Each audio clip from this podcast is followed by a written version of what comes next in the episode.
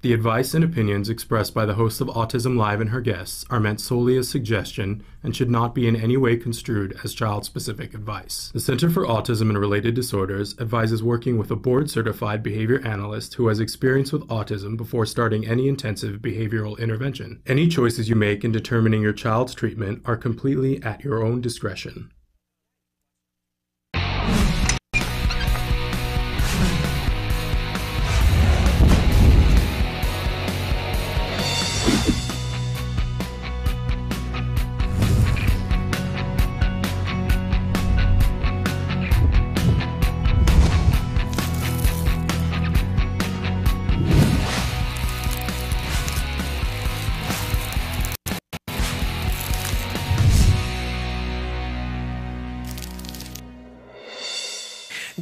And welcome to Autism Live in the year 2014. We're thrilled to be back. Today is Wednesday. It's a beautiful day to be back and start a new year here with you.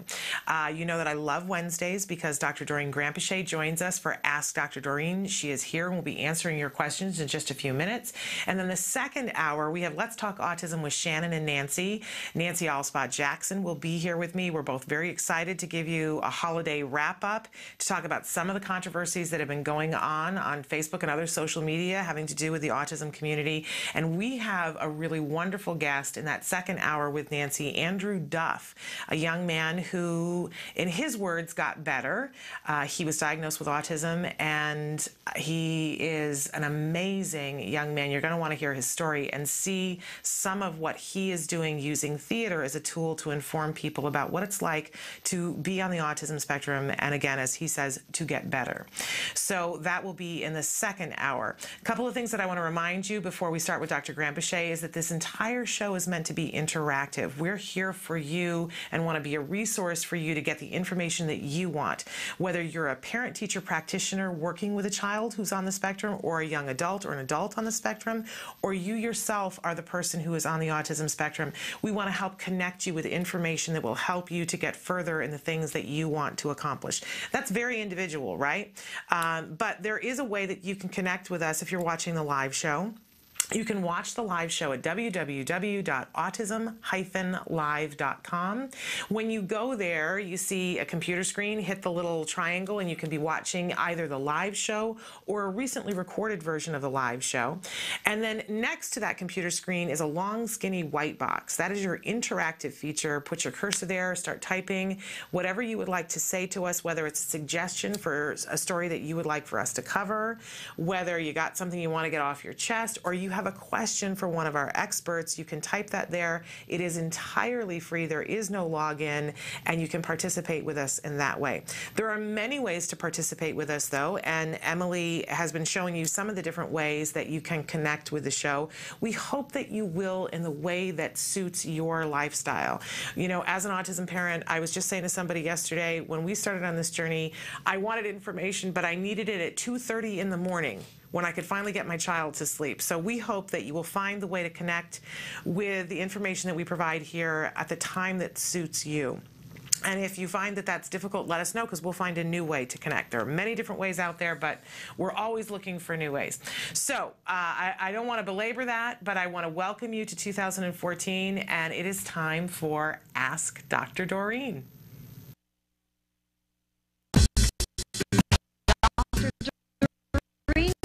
Granpeesheh is Dr. Doreen is an expert in autism. Doreen Granpeesheh. Dr. Granpeesheh. Dr. Doreen Granpeesheh. Dr. Doreen Granpeesheh is a visionary in the field of autism. Now you can ask her questions on Ask Dr. Doreen.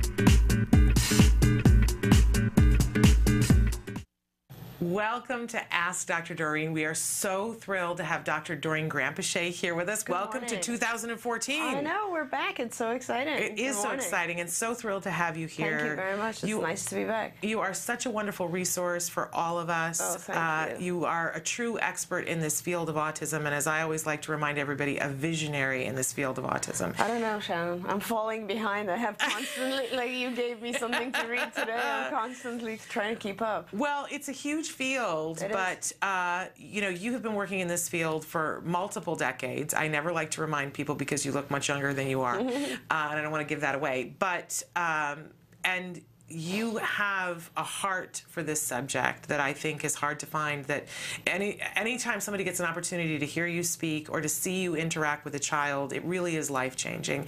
And I and I love that we have a format here for people to be able to connect with you in this way. Yeah, absolutely. So it's a wonderful, wonderful thing. And we've got a lot to cover today. But before we do anything, I always like to remind everybody that no one on the show can give child specific advice for a very good reason. There isn't, in this format, there isn't a way that they could give you enough information for you to be able to use your expertise to give child specific advice. Is That's that correct? right. Yeah, we just want to caution our viewers uh, because uh, we don't know, we don't, we're not getting enough information about any child, so we're going to do our best. But Yeah. you know, we will always uh, uh, suggest that you see a professional when when it gets a little bit complicated. This is a great format, but it does have its limitations, and that is Absolutely. that is one of them.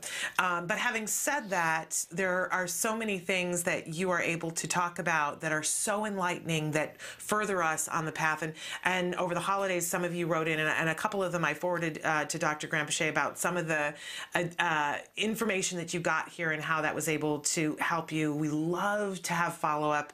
If you if something works or doesn't work, we love to know because really that's that's really why we're here is is to help to provide you with access to Dr. Granpeesheh and and to further that information. So we've had some questions that have come in, people who've been waiting patiently while we were on break. Uh, one in particular, we have two young men who watch the show almost religiously that are so inspirational to me. Both young men who have cerebral palsy Okay. and who are so interested in the field of autism. One of them is planning to be a therapist, and and the other is interested, I think, more in research. And his question for us today is that even though Rett syndrome was discovered to be its own genetic disorder, it does it have comorbidity with autism? Well, I, I don't know that you could say it has comorbidity because it takes over. If you have a diagnosis of Rett's, then you're treating Rett's, which is much more uh, important to treat. Um, when you have a disorder that you can uh, you can diagnose based on genetic components, then you go with that rather than something that you're diagnosing based on behavioral. Because when you based on behavioral symptoms, you don't really know the because So Rett's being a much more severe disorder would take precedence. But you know, it used to be part of the autism spectrum disorder um, five diagnoses. It was um, autistic disorder, Asperger's, pervasive developmental disorder not uh, otherwise specified, disintegrative disorder, which none of us ever really used because it was basically autism, regressive autism, and then Rett's. And so it was definitely part of the syndrome because the behavioral characteristics were very similar. Okay. And then, uh, as another question that he wanted to know, um, he, at this point with the DSM 5, is autism, uh, wondering about autism, is it considered to be a pervasive developmental disorder, a neurological disorder, or if it's listed now as a neurological pervasive developmental disorder? Right. Uh, is- your questions are really good. Um, they're great questions. Yeah. People don't really uh, go into the definition of these things too much, and you were doing that, and that's great. It's pervasive in that it it affects more than one system, so it affects your language development and your social development, and of course, it also um, correlates with the presence of those stereotypical repetitive behaviors. Um, if it was affecting just one system, like language, for instance, then it would be some form of language disorder. But it's pervasive in that it it, it goes beyond just one area. Um, it is neurological in the sense that it is affecting brain functioning, and um, you know, it's you could also say that it is genetic because there is a genetic component to it. But uh, as I've said before, the general understanding or belief is that the genetic aspects uh, will influence immune functioning and will uh, you know, more and more now, science is leading towards the belief that this has something to do with high oxidative stress, low methylation. It has to do with how we metabolize and how we um, our our entire biochemical system. And uh, if those factors, for instance, methylation, um, is are are not functioning correctly, then we are less likely to be able to receive nutrients from our foods and less likely to be able to detoxify fast enough from um, things that are toxic in the environment. So. Um, when our biochemistry, when our when our let's say um, skewed biochemistry or uh, biochemistry of our kids, where it's not really functioning the way that it should, interacts with environmental toxins, then that will possibly result in these symptoms that we call autism. Okay. Uh, a, a, lengthy explanation, but I hope hopefully that works for you, and you'll. I know that you'll give me follow up if that's if you want more information about that. And then we we had a really long question um, from a young man who previously was diagnosed with PDD NOS. Mm-hmm. And he has some concerns now that the DSM 5 changes have happened about where, you know, his feeling is that. Uh, it really it's only been a question of insurance up to this point. Mm-hmm. And he lists what his insurance um, would have been he has a feeling that now if he were to be diagnosed it would be autism spectrum disorder but perhaps at level one. Mm-hmm. um, the least severe level he says but i'm not sure.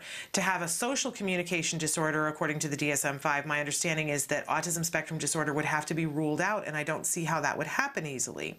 Based on what i've read when the organization started using dsm-5 and dsm-4tr becomes obsolete and pdd nos and asperger's syndrome become an obsolete diagnosis I will probably be considered as having an autism spectrum disorder but I don't let that bother me, and I'm sure that I will get used to it. Is that, in fact, what will happen to most of the PDD, NOS, and Asperger disorder adults? Yeah. What will happen, or what is, um, I, I, suppose in some ways you're grandfathered in. Mm-hmm. So if you already have a diagnosis of Asperger's or PDD-NOS, then yes, you will fall now under the ASD diagnosis. However, sometime in the future, perhaps if you are seeking help, or let's say a year from now, anytime after the first year, and you see a professional, they of course could then go back and say, oh no, you really don't have PDD-NOS anymore um, but now you have social communication disorder or some other thing. And you are correct in that if you are not under the ASD umbrella, your insurance will cut off. Okay. And that's why when I did the initial diagnostic presentation, mm-hmm. I did mention the social communication disorder because it's a new diagnosis. And I do believe this uh, young gentleman is very astute in, in figuring this out, and that I do believe that over time, the concept here is that if you are too mild, or if you're very, very, if you have very, very mild symptoms of ASD, then you might be reclassified, and once you your or your symptoms might be reclassified, and if they are, that would be one way that insurance can cut off. Because there is no mandate at this point to get uh, services for social communication disorder. Correct.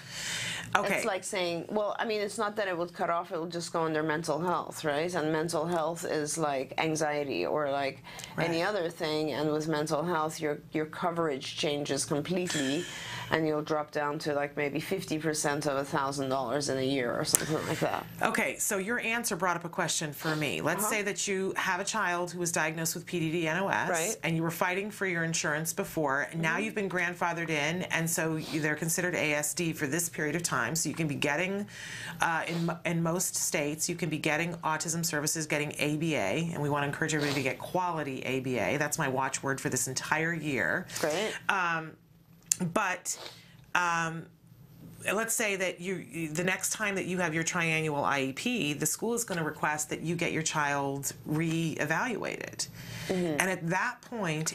So okay, um, that's a really good point what you're bringing up. So what happened? Do you remember? I don't know if you. Well, this was our experience in California. Let's put it that way, because California had a system up till, or still has a system where actually it's slightly changing, but where the regional center system, Department of Developmental Disabilities, um, would fund autism, but not PDD or Asperger's, right. if you recall. Yeah. So you know, a lot of times our kids would come in, and very to be ethical, I had to either diagnose them with autism or autistic disorder, or Asperger's or PDD. And the truth is, um, you know, it is what it is. As a professional, you have to be very ethical and honest about these things. But it was a very small difference, and it was quite a different, uh, ridiculous situation because, you know, with PDD and with autism, you have six symptoms. With PDD NOS, you have five. It's complete ridiculousness. Kid, the kid still needs support and still needs the still needs- services, but that one thing meant the difference of whether they got the funding or not. Exactly. Tragic. Exactly. Now, on the one hand, every parent wants to hear that my child is doesn't fit, that Right. doesn't have enough symptoms to have a diagnosis of autism or autistic disorder. But on the other hand, it really will determine your future in some ways because if you don't get that funding, you're going to stay right where you are. Yeah. And the other side of it, of course, was that a child who came in with autistic disorder would, over the course of a year or two years, their diagnosis would change, right? Yeah. Because their symptoms would be reducing anyway. Yeah. And so they would gradually become either PDNOS or Asperger's or ADHD even, Right. and, and then nothing.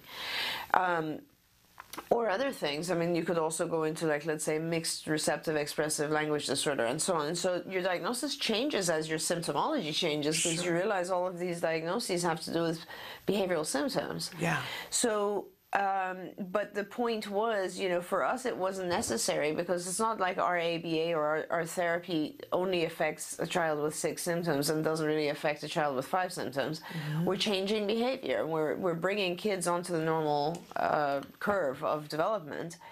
So for us, we would continue to fund, and uh, in some cases, as you said, Shannon, the regional center would go back and require that the family get a diagnosis, and that yes, before they were finished, their funding was cut off. Yeah. And I think with insurance, this is one way that as our children progress and, and come out of the ASD spectrum, you know, and start going into other uh, slightly less delays that could be potentially diagnosed as other things, um, this is one way that their funding will unfortunately end.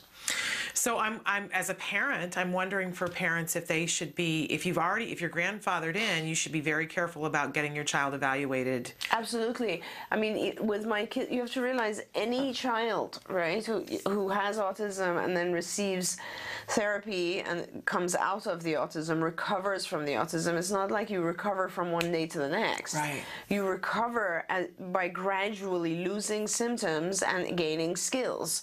And as you gradually lose symptoms and gain skills, your diagnostic criteria change. Yeah. Right? The minute that your communication or language hits normal, you might still have stereotypical behaviors. You might Yeah. still have social delays. But you're, you can't hit diagnosis of autism anymore. You know what I'm saying? So, I do, and so the you fear have to is- be very cautious with that. I've always been very cautious with that. I've never touched diagnosis until I, unless I needed to. Okay. And I don't think school districts, once they have an initial diagnosis, I'm not sure if they will require additional diagnostic validation every triennial. I don't think they do. I don't know. I'm not sure about that. I don't. Just off the top of my head, I don't remember that. But I think you know the the thing that the walk away for parents is if you are grandfathered in, be cautious, Be about getting another diagnosis before you're done. That's we don't want to leave job unfinished. Well, that's one thing, and the other thing is, of course, you as a parent, if you want to know what's going on for your own sake, remember that when you get a diagnosis from a psychologist, it is entirely confidential. Or from a pedi- uh, Mm. Pediatrician or a psychiatrist or whatever. And so, unless you release that diagnosis to anyone else, it's only yours. Good point. Yeah. A really good point. Uh, really important information for us to know. We're going to take a short break, and then when we come back, we have a question for Dr. Granpeesheh about the BIP Builder portion Mm. of skills, and because it's got some exciting things that are happening with it that she's going to let us know about. So stick with us. Uh, we're and and as we go into that video, uh, as we before we talk about that, uh, we are going to take this opportunity during this break to show you. We had Dr. Jonathan Tarbox on the show, and just a couple of weeks ago, talking about some of the research behind this BIP builder. It's a behavior intervention plan builder. So we're going to take a look at this is just from December. Dr. Jonathan Tarbox talking about the research behind this. A new study of ours came out where we basically took one piece of the overall skills system uh, that's a tool called the BIP Builder or Behavior Intervention Plan Builder, and we tested it out. And so the idea behind this tool is to basically give um, clinicians, whether it's a, a board certified behavior analyst or a special education teacher or a parent, et cetera, give them tools that will help them make the behavior intervention plans that they design a little bit better. Okay, so it's not going to replace, you know, the need for a BCBA, mm-hmm. but it's going to give that BCBA tools that will point him or her in the direction of creating BIPs that are the least intrusive, mm-hmm. the most evidence-based, um, and that are directly linked to the function of the child's challenging behavior. So it's not kind of just pick your flavor of the week. Mm-hmm. It's pick treatments that are actually proven to work and that are ethical and that are likely to actually help that person get what they need in their life rather than having challenging behavior. Which is a great idea. Um, but you tested it out, and what did you find? Right. So what we found, basically, what we did was we took um, actually it was CARD uh, supervisors and supervisor trainees, and we randomly assigned them to one of two groups, either um, the treatment group or the control group. Okay. The treatment group used the BIP builder. The control group didn't. Okay. Mm-hmm. Now all of these folks are already folks who know how to write BIPs. Right. They've already been trained on functions of behavior. They've already been trained on evidence-based practices, and they're already good at writing BIPs. Okay. Um, so you just wanted to see if this could make them that much better. Exactly. Yeah. Okay. So the point of the study, and, and honestly, that's the point of the BIP builder. It's not to replace uh, right. someone who knows how to treat challenging behavior. Computers are never going to do that. Um, but technology can make them even better, right? Or make them more efficient, right. or be able to get that information out to a, a larger audience, right? Yeah. So what we did is we uh, randomly assigned them to one of two groups, treatment or control. For both groups, we said, give us one uh, behavior intervention plan that you've written for one behavior for one child, just one.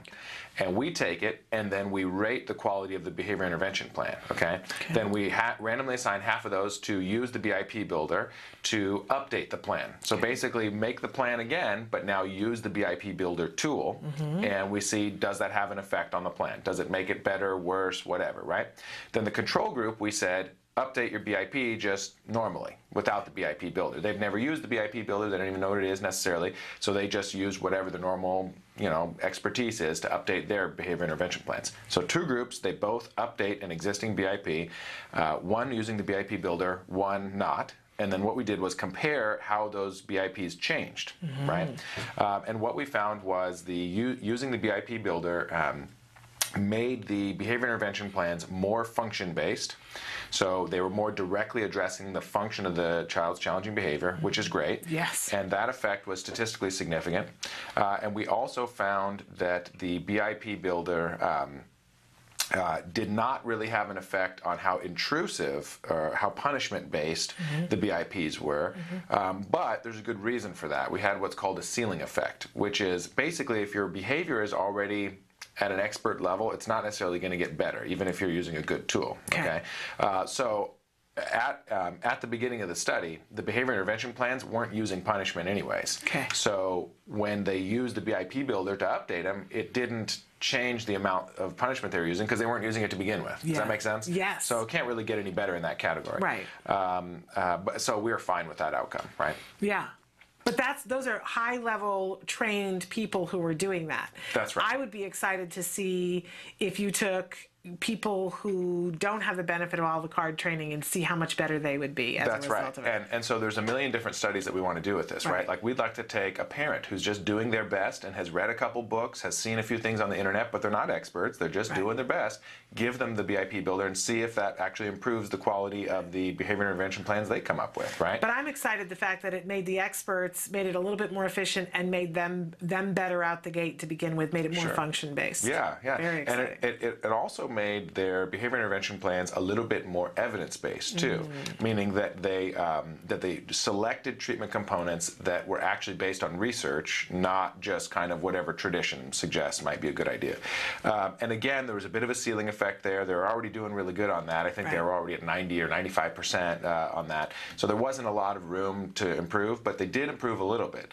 Now we didn't see. Uh, a statistically significant effect on that, which means that the improvement was there, but the statistics couldn't tell whether uh, it may have gotten a little bit better anyways, even without the BIP builder.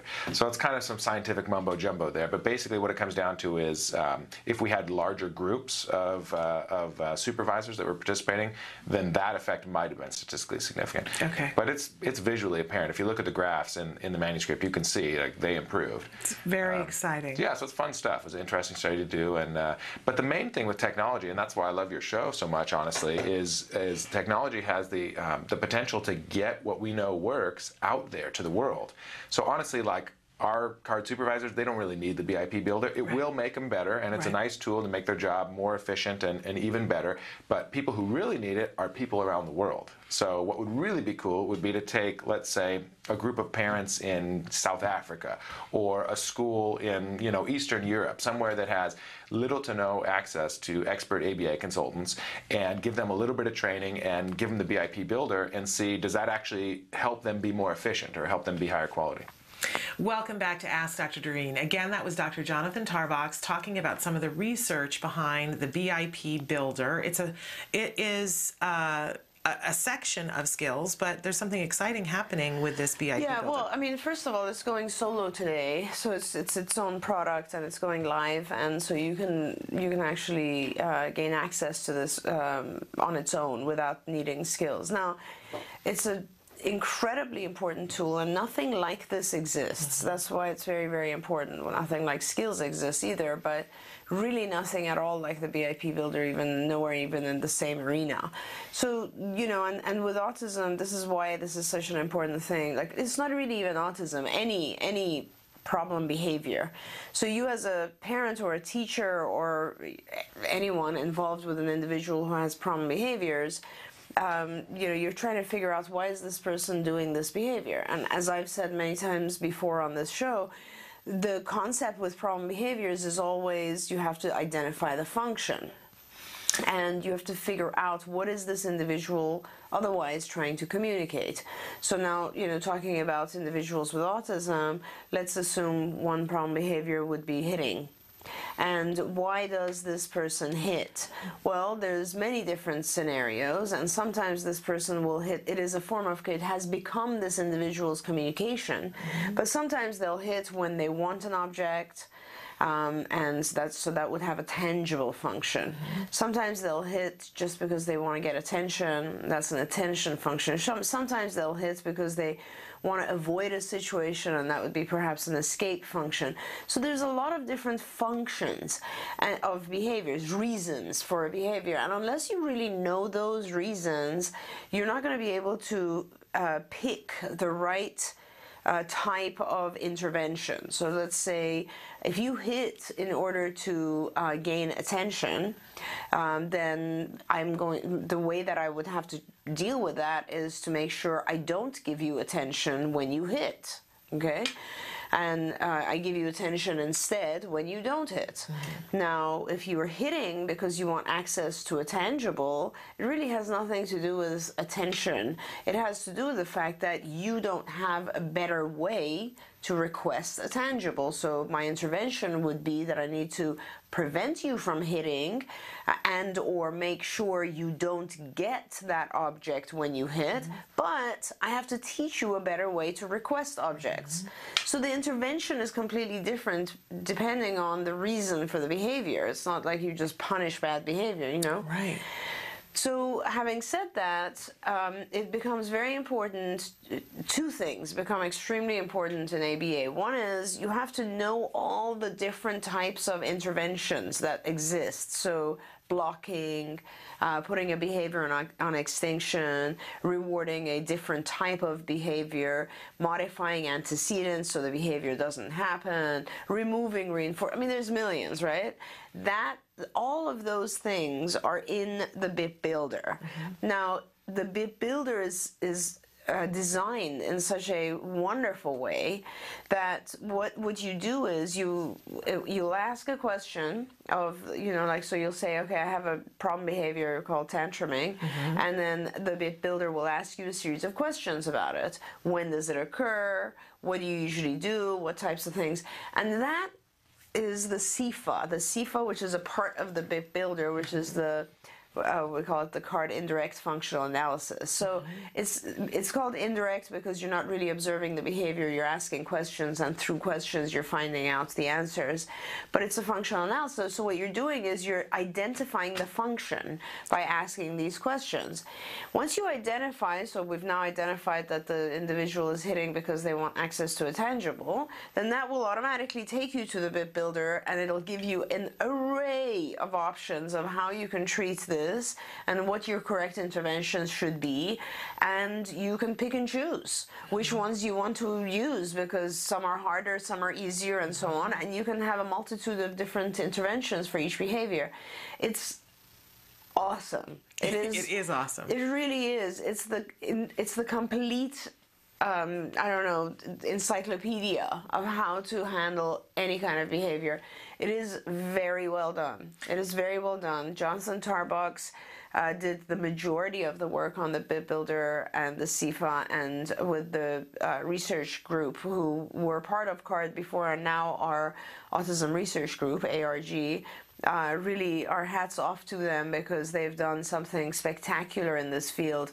I'm pretty certain that the BIP Builder and the CIFA and the BIP Builder, which are now one product, will will just take off tremendously. And this will be very helpful not only to professionals, um, but to parents, to teachers across the board. Absolutely. So it's exciting for us, Shannon, because today is the day that we're it's going live um, on its own as a separate product. It is part of the skills product, obviously, because we've put thousands of things into the skills product. There's like 25 things in skills. But uh, we know that a lot of people perhaps are doing uh, different types of programming with other organizations. They don't want to use our curriculum, perhaps, or mm, whatever. They have smaller interventions. But the vast majority of people, and this is again, I'm saying outside of autism, even yeah. any individual, developmental disabilities or not, any individual with a problem behavior the BIP Builder is going to work. Amazing. And so, as of today, if a, a, parent is watching and their child is engaging in a challenging behavior, uh, what can they do? Um, should they recommend this to their ABA provider? Should they recommend it to their school? Should they use it themselves? Absolutely. Uh, any of those options. I mean, and I think one of the very cool things is that if you want to just purchase it one time for one behavior, you can do that.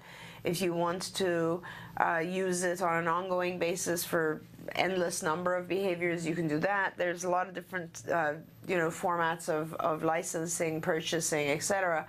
But uh, I think, I mean, I, it depends on your resources, really. If you have a staff of therapists, if you have a provider, you know, it's very important to do the right uh, BIP to do the right intervention plan. It's extremely important. Um, and a lot of times, you know, I don't know if Johnson talked about that or, or not their research did show that obviously you do a lot better intervention when you use the BIP builder versus if you don't.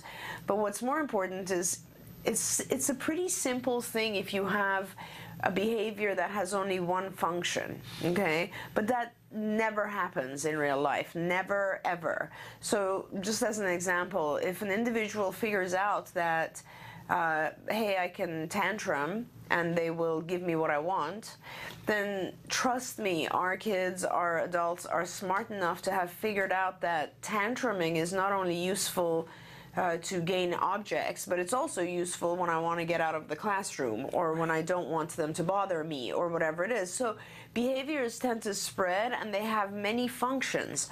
So when a behavior happens and it has multiple functions, like for instance, the individual gains what they want, but they also enjoy the attention they're getting from it. Mm-hmm. That's just two it becomes almost impossible to figure out how to treat the behavior appropriately unless you separate the functions and figure out an intervention for each function. And the BIP Builder does that for you. The human mind will have a much harder time doing it. You, when you start using this, you'll see how many questions you have to answer before you figure out, okay, this is really the reason for this behavior. And the thing that strikes me about it is that in the hands of professionals, this makes the professional more effective and more efficient at being able to eh, deal with those challenging behaviors. But I can attest to, as a parent, it empowers me to be Oh, able to sit at the table and understand what's happening and be a voice at what's happening. Absolutely. I, I really think this is the keys to the kingdom. You know, if you've ever been sitting there and wondering, what are we going to do about this behavior? And Right. behavior can really kick your keister. Right. Um, this gives you the ability to work either by yourself or with a team, even Mm-hmm. more p- empowering with a team to be able to come up with the right intervention That's going to be efficient and effective. That's right. And I mean, you, through our shows, just even looking at mm-hmm. our shows, how many times have we talked about this whole concept of the function of the behavior, Yes. and that's how you, and you know, having access to something like the BIP Builder is just awesome because no matter what behavior comes up, you plug it in there. It asks you a bunch of questions. It identifies interventions for you, and it tells you exactly how to do them. Um, I think parents will will enjoy this. I think professionals will really benefit from it, especially if you consider the fact that you know, due to the tremendous need we have now, um, there are people coming out of master's programs, board certified, and uh, not a lot of experience. And um, so this is very, very helpful to the to the new clinician. Let's put it that way, to the young clinician, because it will really cover all bases. And you had mentioned before that it's not just for people with autism; it's for any behaviors. And I think in the in the in the hands of teachers, uh, you know, we tend to talk about the big behaviors, the big challenging behaviors. But even a small behavior, if you're wanting to change something, and the teacher who says, "I really wish that this child who is or is not on the spectrum, I wish I could get them to do X, Y, or Z, or stop doing X, Y, or Z," this could be very effective at changing those behaviors. That's right. That's right. Amazing. And and what's important for teachers, I mean, I can imagine that teachers they have very very limited resources, and they are the ones that are supposed to handle all their kids and the behaviors and all that sort of stuff. And you know, as a teacher, it's very understandable if after a few weeks, months, whatever. Um, you start to get frustrated about these things, and that's why I really love the, the uh, uh, indirect functional assessment because it really will ask you a lot of questions, and it'll really help the teacher format and decide, okay, these are the ways that I should go, and this is why this is happening before you hit that frustration level. Really, So I, I really do recommend it. It's a spectacular product, and I'm excited it's coming out today. Yeah. Yeah. And so we encourage all of you to check it out. And if you have questions about it, you can continue to write those in because we'll be talking about this. We're going to take another break and come back and have Dr. Doreen Granpeesheh answer some more of your questions. Stick with us.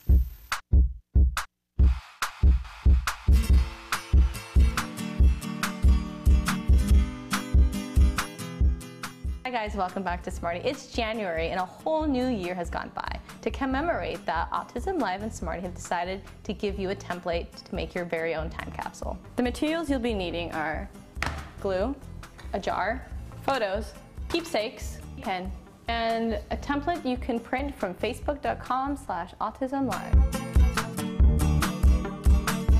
Here's the template that I printed out from our Facebook page. Depending on the skill of your child, they can do this independently or you're gonna help them fill out all the questions.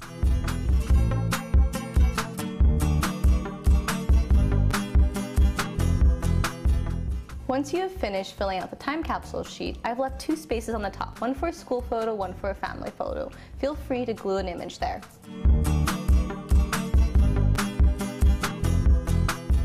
Now that I've glued the photos onto my sheet, now I'm gonna grab my jar and start filling it up with all the things I would wanna remember from the year that just passed.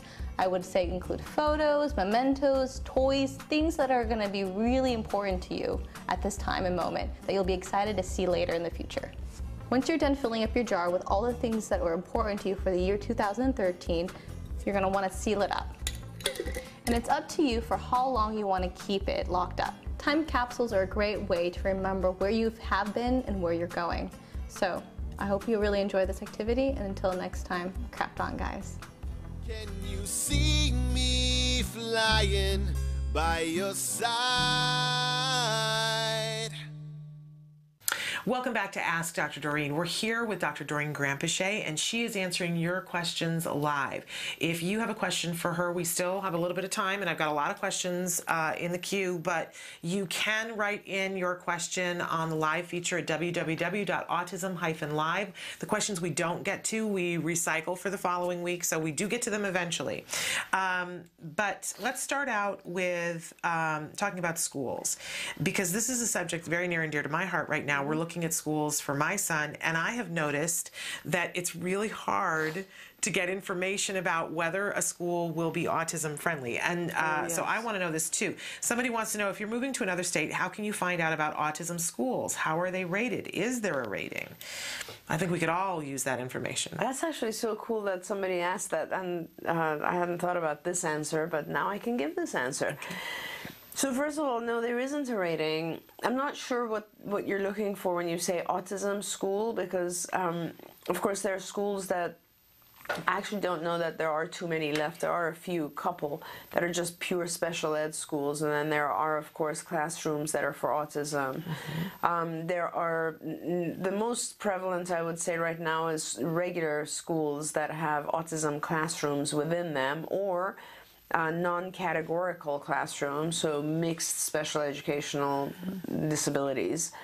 Um, or, of course, then there are other levels like regular education with, um, let's say, uh, assistance for a child, or the child might be in a regular education class and then reverse mainstream or mainstream. And there's like all sorts of educational differences.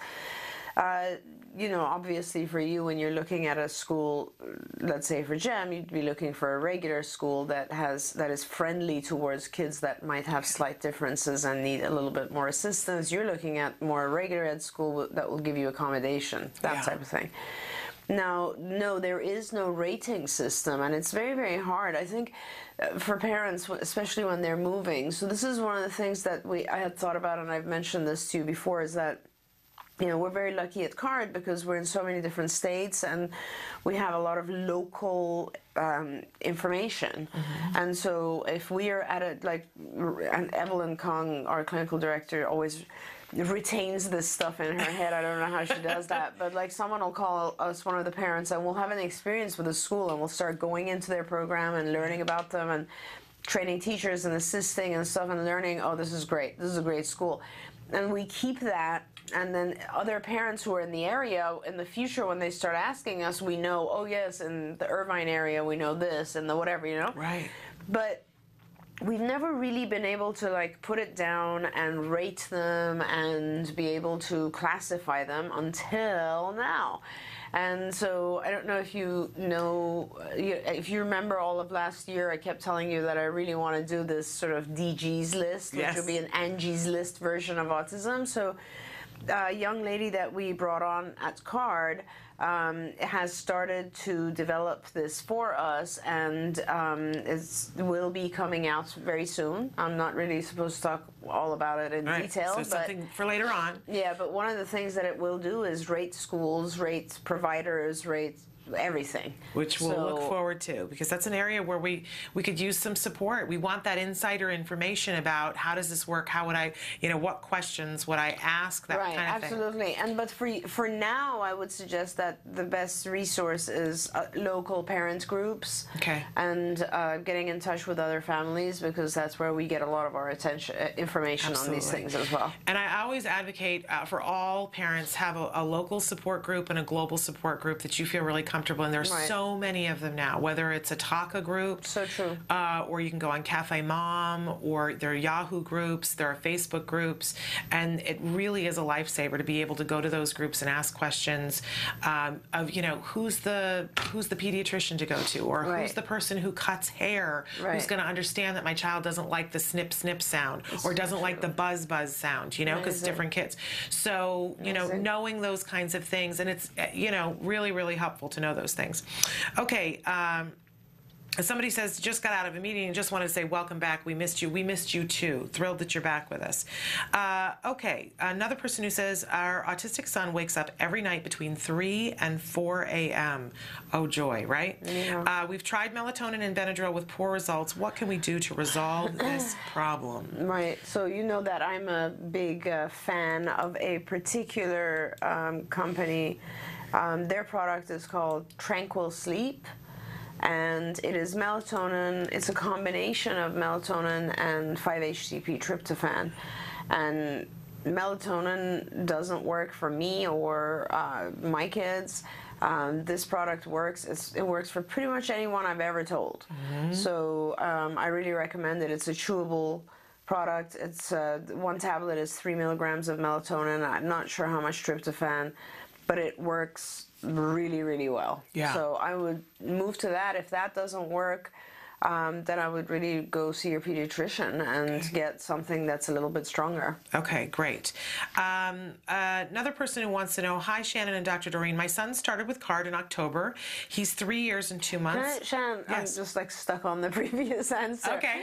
I'm just thinking about it a little bit more. But I mean, that's one quick solution. But uh, you know, from a behaviorist perspective, you really should also be looking at what's going on around. So. Yeah. Make sure there's no noise that suddenly wakes him up. Like Yeah. sometimes we're not aware of this, but like, hey, two or three is when the sprinklers go on. I don't know. Or the next door neighbor who works the night shift comes home then, and that's when their car alarm chirps. Exactly. Like our kids have such sensitive hearing Yeah. that we don't really realize these things. And, and also, even if there isn't an identifiable antecedent, sometimes it just becomes a, a, a pattern of behavior, a habit. Especially if you wake up and when you wake up, you go out and eat, it'll just become an automatic behavior that you're going to wake up every night. Yeah, your time. body will wake you up. It's just this is when we eat. That's right. so you make sure that you want to make sure that the room is very dark. Um, that your child is, you know, going to bed approximately the same time, has the same type of routine. Make sure that it's quiet, um, and then you know perhaps spend the night in the room without the child knowing, Yeah. and see if there's uh, anything else or record. Yeah, I was so going to say, how about a video camera? Set up the video camera just so that you can rewind and see what, What happened. happened, right. and obviously you'd want to do it more than once so that you could see if there's a pattern of That's something exactly going on. right. And that would be the best way to figure out what's actually going on and modify what's actually going on. If you've done all of that or if you do all of that, and, and you know, you also want to make sure, like, diet will often affect our kids. Um, those types of things. So just uh, take a look and see, or, or perhaps your child's going to bed too early. I don't know. Yeah. There's so many different things you have to look at, but you know, you're turning to a different type of melatonin is probably your last option. And you know, the one thing that I would say as a parent, because we once my son would go to sleep, we never had a problem, but getting him to go to sleep was our biggest first problem to overcome. And and I talk about it now and say, you know, here's the problem was that I was so tired mm-hmm. that my IQ was low. Oh, gosh, I get was it. so tired. And so I couldn't sort like if you had said to me, you know, set up a video camera and tape it, I I wouldn't have been able to get it No, on the I totally tripod. get it. Um, so you know, and we got some help. And I would encourage you if you have a best girlfriend or a family member who can come and stay with you a couple of nights so that you can get a couple of hours of sleep so that you'll be able to attack the problem with you having gotten a little That's sleep. right. It will be much easier. That's right. It's so difficult. I mean, gosh, I remember when my kids were little and I wouldn't sleep, and if it was like weeks and weeks of not sleeping, at the end of two weeks, you're not doing anything functional. You're pleading with your baby. please, Exactly. please sleep. well, you, you, you, cease being rational is the problem. And so when Yeah. some, something that would make perfect sense to you when you were slept is completely not in your head. Totally, totally, Um, yeah, which makes it that much harder. right. The fact that you could write the sentence into us, I applaud you. You're doing much better than I would have been. Uh, but anyway, okay, so on to the next one. Mm-hmm. Uh, my son started with CARD in October. He's three years and two months. We started potty training him, and it's over a month and a half and still not potty trained. Is that normal? Yeah, it's normal. It's I wouldn't worry about it, but I want to. You'd want to make sure that uh, you know you're putting enough energy into it. I guess. I mean, three is pretty is good age, great age. I don't know enough about this your case. I don't. How many hours are you getting with CARD? What other things are going on? Are you doing an intensive program? Um, is the child you know, do we have access to the child pretty intensively? If we do, then this should be going pretty fast. Okay. If we don't, and there's like school in the picture or other activities or whatever, and we're only doing like 10 or 15 hours, then yeah, things are going to slow down. So I don't know at this point how to answer you correctly, um, other than saying don't worry. I mean, one and a half months, two months is not a really big deal. Uh, plus, you went through the holidays right now. So, what I would suggest, though, in order to give you some reassurance, is to ask your supervisor to um, uh, schedule a, a review. Um, see, we have this system at CARD, and a lot of parents don't take advantage of this, where as I wish they would. Uh, we normally we have case reviews going on. We have senior staff who review cases all the time. So it's not just Evelyn Kung, who is the clinical director, but she now, you know, we have many, many senior supervisors. Um, Sienna Greener Wooten does this. All of our, um, or you know, Kat Minch, as you know, Dr. Kat Minch on the East Coast does this. Um, Vince Redmond, who's been with CARD for ages, will connect with the families and just review things and answer their questions.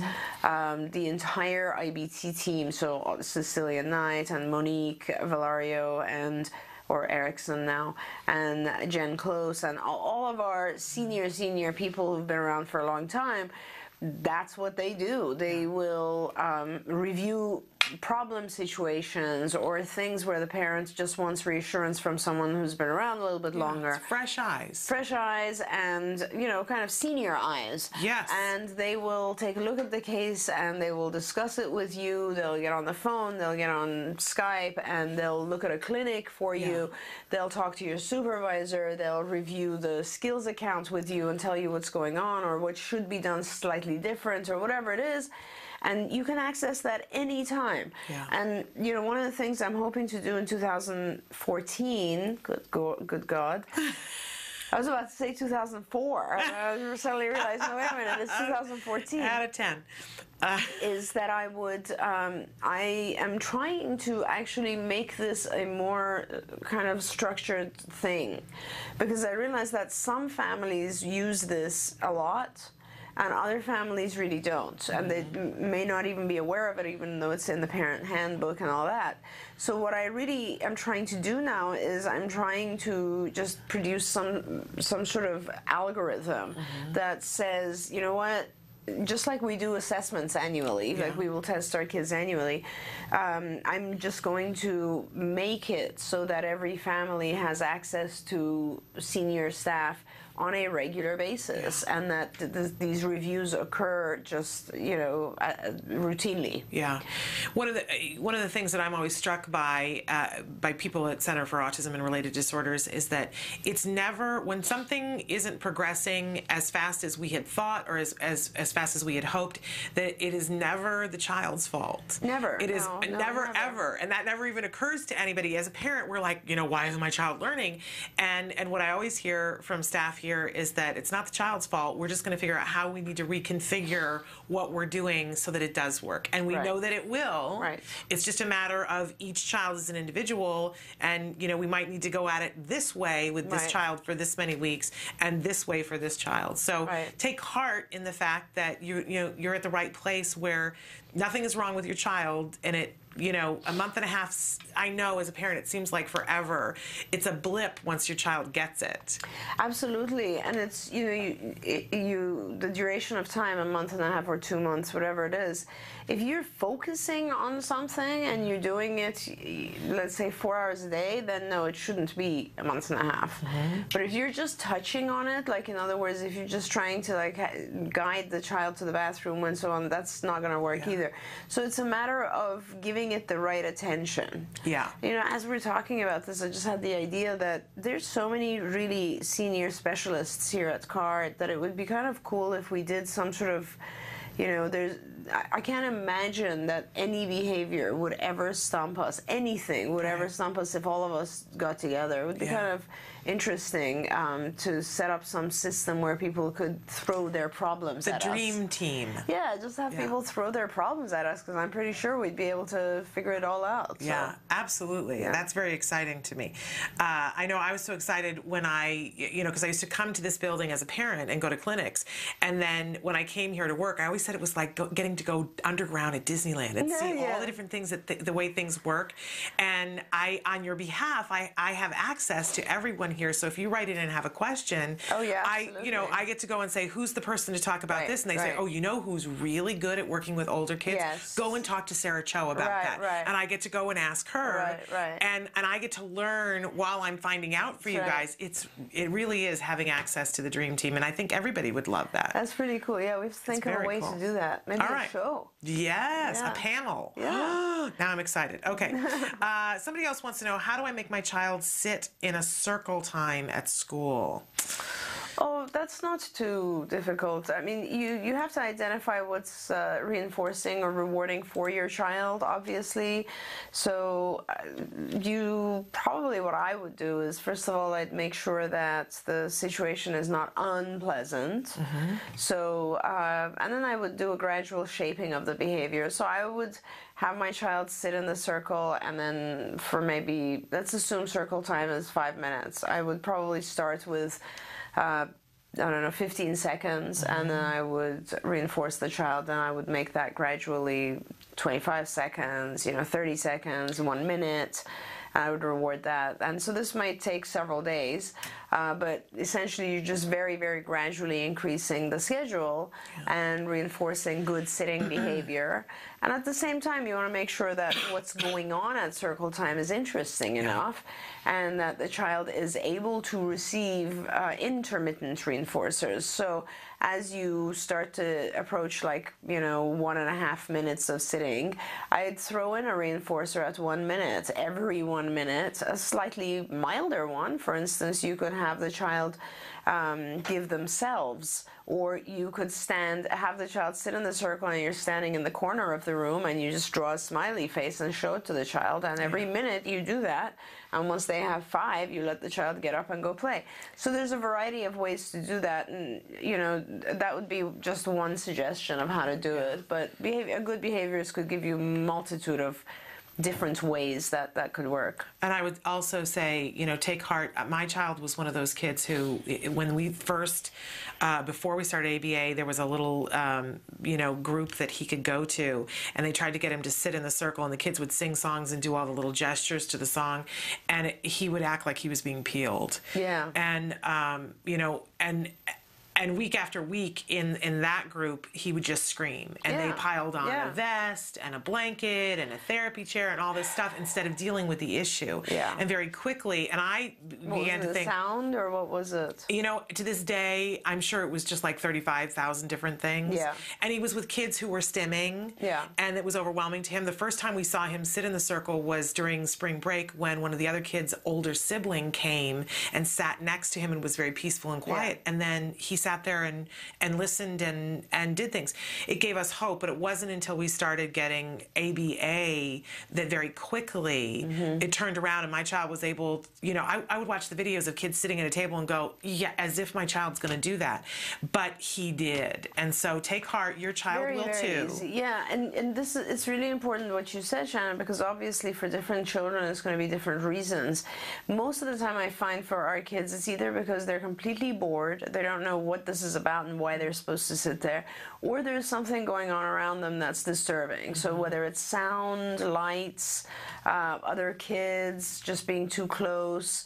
You know, so th- some things disturb, or like in maybe Jim's case, he was modeling. Actually, who knows? I I mean, if all the other kids are running around, then that's what he thinks he has to do too. Yeah. So you have to identify all of that, and it's it's a very that's an easy one. Like a lot of I don't know any of our kids that don't actually learn very quickly to sit at circle time. Uh-huh. But the point is, you know, the whole the engagement during circle time is important. Yeah. Once they're sitting, are they actually able to understand what's going on around them, pay attention, and so on? And having realistic expectations too. I think Right. a lot of times what we find is that uh, the expectation is for a three-year-old to sit in circle time for 20 minutes and Yeah, have a book read to crazy, them, which right. is yes, it's on the the. Well, especially, I mean, normally it would be fine because listening to the book might be rewarding for some kids, but not for our kids Mm-hmm. Yeah. because they're not even able to pay attention to that. Yeah.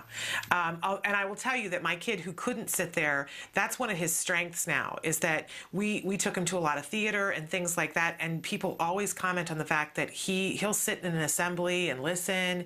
Uh, you know, he, they'll, they'll show a movie. He's the kid who can sit there and watch Right, and right, attend. right. It's, you know, high hilarity at our house now about that. We got, I want to squeeze in one more question and then we've got to go. But um, we've had a lot of questions about the extended core curriculum with special ed. And one parent in particular who says, I'm, I'm really wanting my child to go to college, but I don't know if he'll be able to do it with this new extended core curriculum. And they want to know your opinion. If you've had any opportunity to look at the special ed core curriculum, I have not yet looked no, at the core curriculum with either. special ed. I haven't either, but you know, my, I have a different perspective on that, and that I'm not sure that schools as it is uh, prepare our kids for college to begin with. I find that with my own children, uh, uh, the school really de- depends very much on um, what I'm going to teach my children and not necessarily what they're teaching them. And I also find that it goes beyond the, going to college varies. Also, I mean, you know, you could go to a junior college or you could go to a you know um, Ivy League. It varies quite a bit. So I'm I don't I've never I guess depended too much on what's in the core curriculum to begin with. Yeah. Because I've I have just had the experience and my oldest is in college now, but I've always had the experience that I've needed to sort of uh, enhance it myself anyway. Absolutely. And I think we all, whether our children are on the spectrum or not, we have a responsibility. The core curriculum is there to make it level and even, that this is Or what sort of- everybody's responsible Yes, for. as the minimum. Right. But we as parents are responsible for ever so much more than that. Right. So thank and, you for and reminding these days, us that. and these days, we're so blessed that there's so much on online. Yes. You know, I mean, uh, some if you have a child who's interested in going, some of my kids who are above above level on various areas, they'll go to the Khan Academy online and they'll Yeah. start practicing various things that'll help them tremendously. So there's a lot of different ways to do this as well. We actually, I did a blog after I interviewed Temple Grandin. Um, she had made a list of Mm-hmm. all these online free classes that my son could take that had to do with math and science, Oh, that's and we awesome. we wrote it into a blog. And so you can. There's a series on. It's called Talking with Temple, and I, it might be the the fifth one, and that Great. lists all the things That's awesome. that Temple um, said, and, and they're free. Yeah. Um, Yeah. uh, if you do the free, you don't get the college credit for it, but uh, you know, yeah, motivate a child and And help them in their yeah, absolutely. absolutely. really remarkable. Thank you so much for being Pleasure. here. So excited to talk. back. And you'll be back next week, and we'll ha- we'll be answering more questions in real time with Dr. Doreen Boucher. We are going to take a break and take a look at the A word. I believe we're starting at the very beginning of the series again with uh, episode number one. When we come back, Nancy Alspaugh Jackson will be here for Let's Talk Autism with Shannon and Nancy. Our very special guest today, Andrew Duff, a young man who, in his words, had autism and got better. Believe me, you're not going to want to go anyplace else, so stick with us. Wow. Sand. Does that feel funny in your hands? Do you want to go swing? Jack Riley.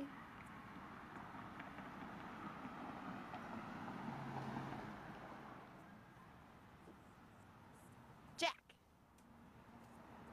Good looking. Thank you. I accept that he has sensory issues. I completely accept that he has speech delays. All of the symptoms and the things that lead up to the word autism, I have no problem accepting that. I have no problem um, addressing that and being aggressive about it and making those things happen. It's the word itself that I have a hard time with, um, mostly because of my perception. And, and I imagine the perception of a lot of people that autism is Rain Man. I don't have my maple syrup either. I'm gonna be without my maple syrup and my, and my toothpicks. it's um, all these images that you see. You know, even when they put a child on on TV. It's a child who's so severe and doesn't hug his parents, and and because our our son does that, it's just hard for me to to make that leap. Um, and then logically, I get it. It's a big spectrum, and it's just a, a personal thing. But it's hard for me to say the word because you don't you don't want to have you don't want to admit anything. It makes it it makes it real to say the word. And we knew it even before to a certain extent. Um, you know, he would line up cars and I'd walk on the knuckles of his toes a lot. I mean, I remember even having conversations saying like, "I'm sure he walks on the knuckles of his toes. I'm sure he lines up his, to- his toys. And the more times you say "oh sure," then you find eventually you've got to He spins." draw a circle around those and say, "Okay, what does that add up to?" So we, we always noticed that. We He didn't point. he never Never pointed, pointed. although we didn't realize that until we went through this process. If our Yeah. pediatrician had asked us, you know, eight nine months ago, does your son point? We would have known a lot right then.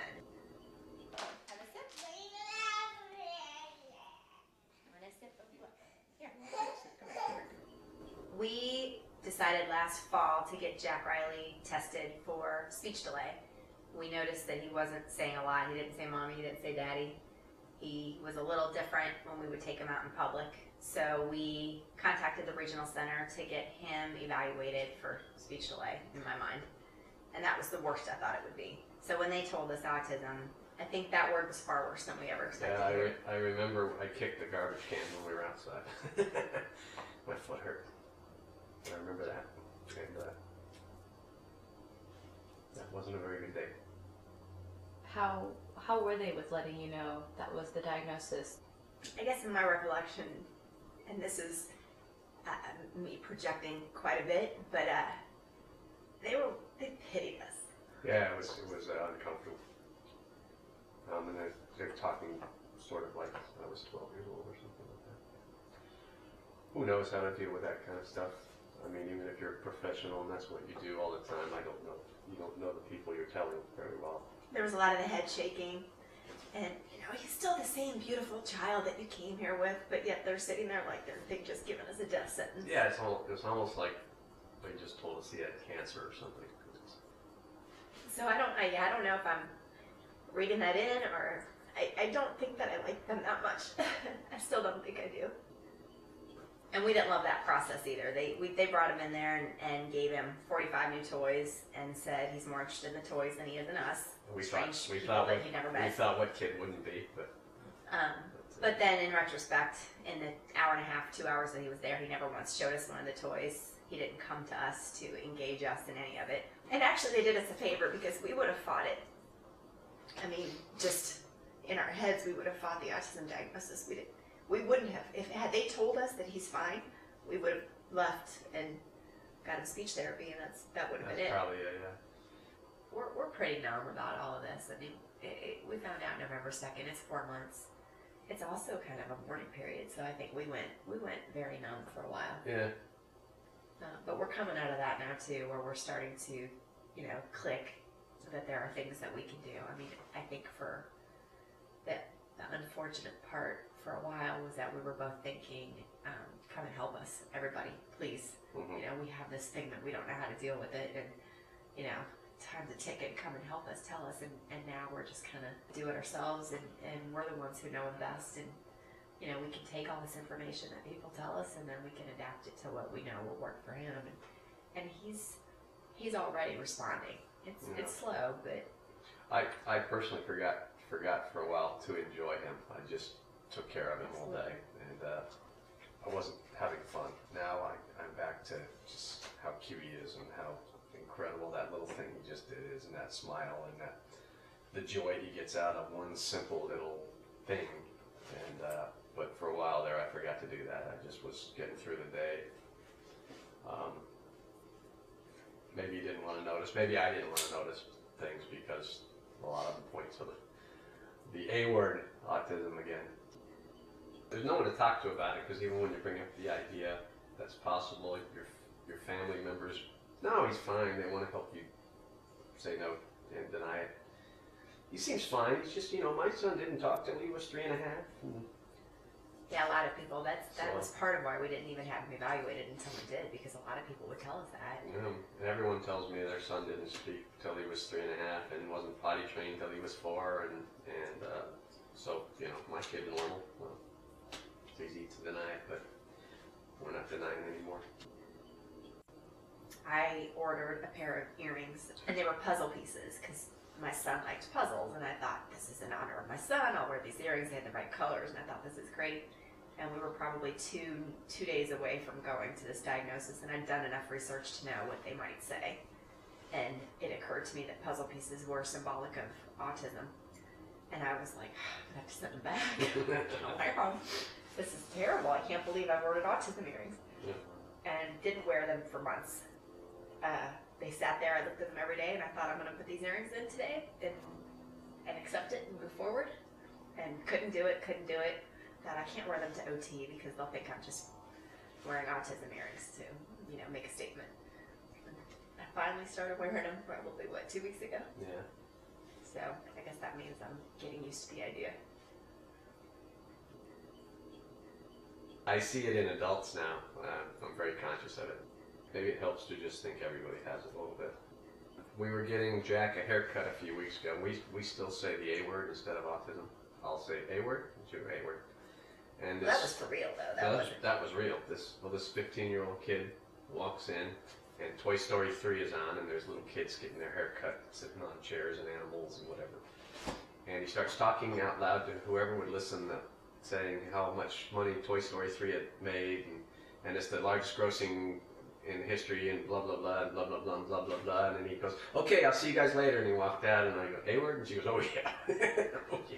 So at least we're uh, we got a little sense of humor about it now. Are you watching Daddy dance?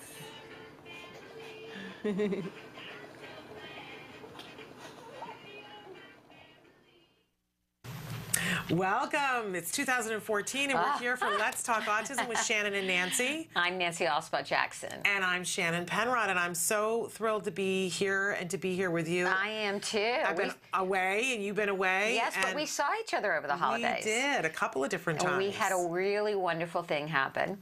Um, our boys who had met before, Briefly. And Wyatt, briefly, um, we had like three play dates with them, Yes. and they really hit it off. Yes. Now let's be honest. We're, I was nervous. Were you nervous? Oh, I was very nervous. I was like, Jem's going to come over here, and I know he's very good with science and video games, and Wyatt is not as great with that stuff. And I thought maybe they just won't relate on anything, but it was sort of like it just, I let go of it, and it, it worked out for itself. Now, we did have a uh, therapist there to facilitate. I was going to say we set ourselves up for success, which I think was smart on our was part. smart, but I honestly think, well, after the therapist left, they continued to play beautifully. Yes, they did wonderfully. Yeah. So, uh, and they are, uh, you know, I mean, I, I can say that Jem is very enamored of Wyatt. Oh, he just thinks Wyatt that, is that like, Wyatt Jem is my best friend. and and and Jem keeps saying, "I want Wyatt to be my best friend."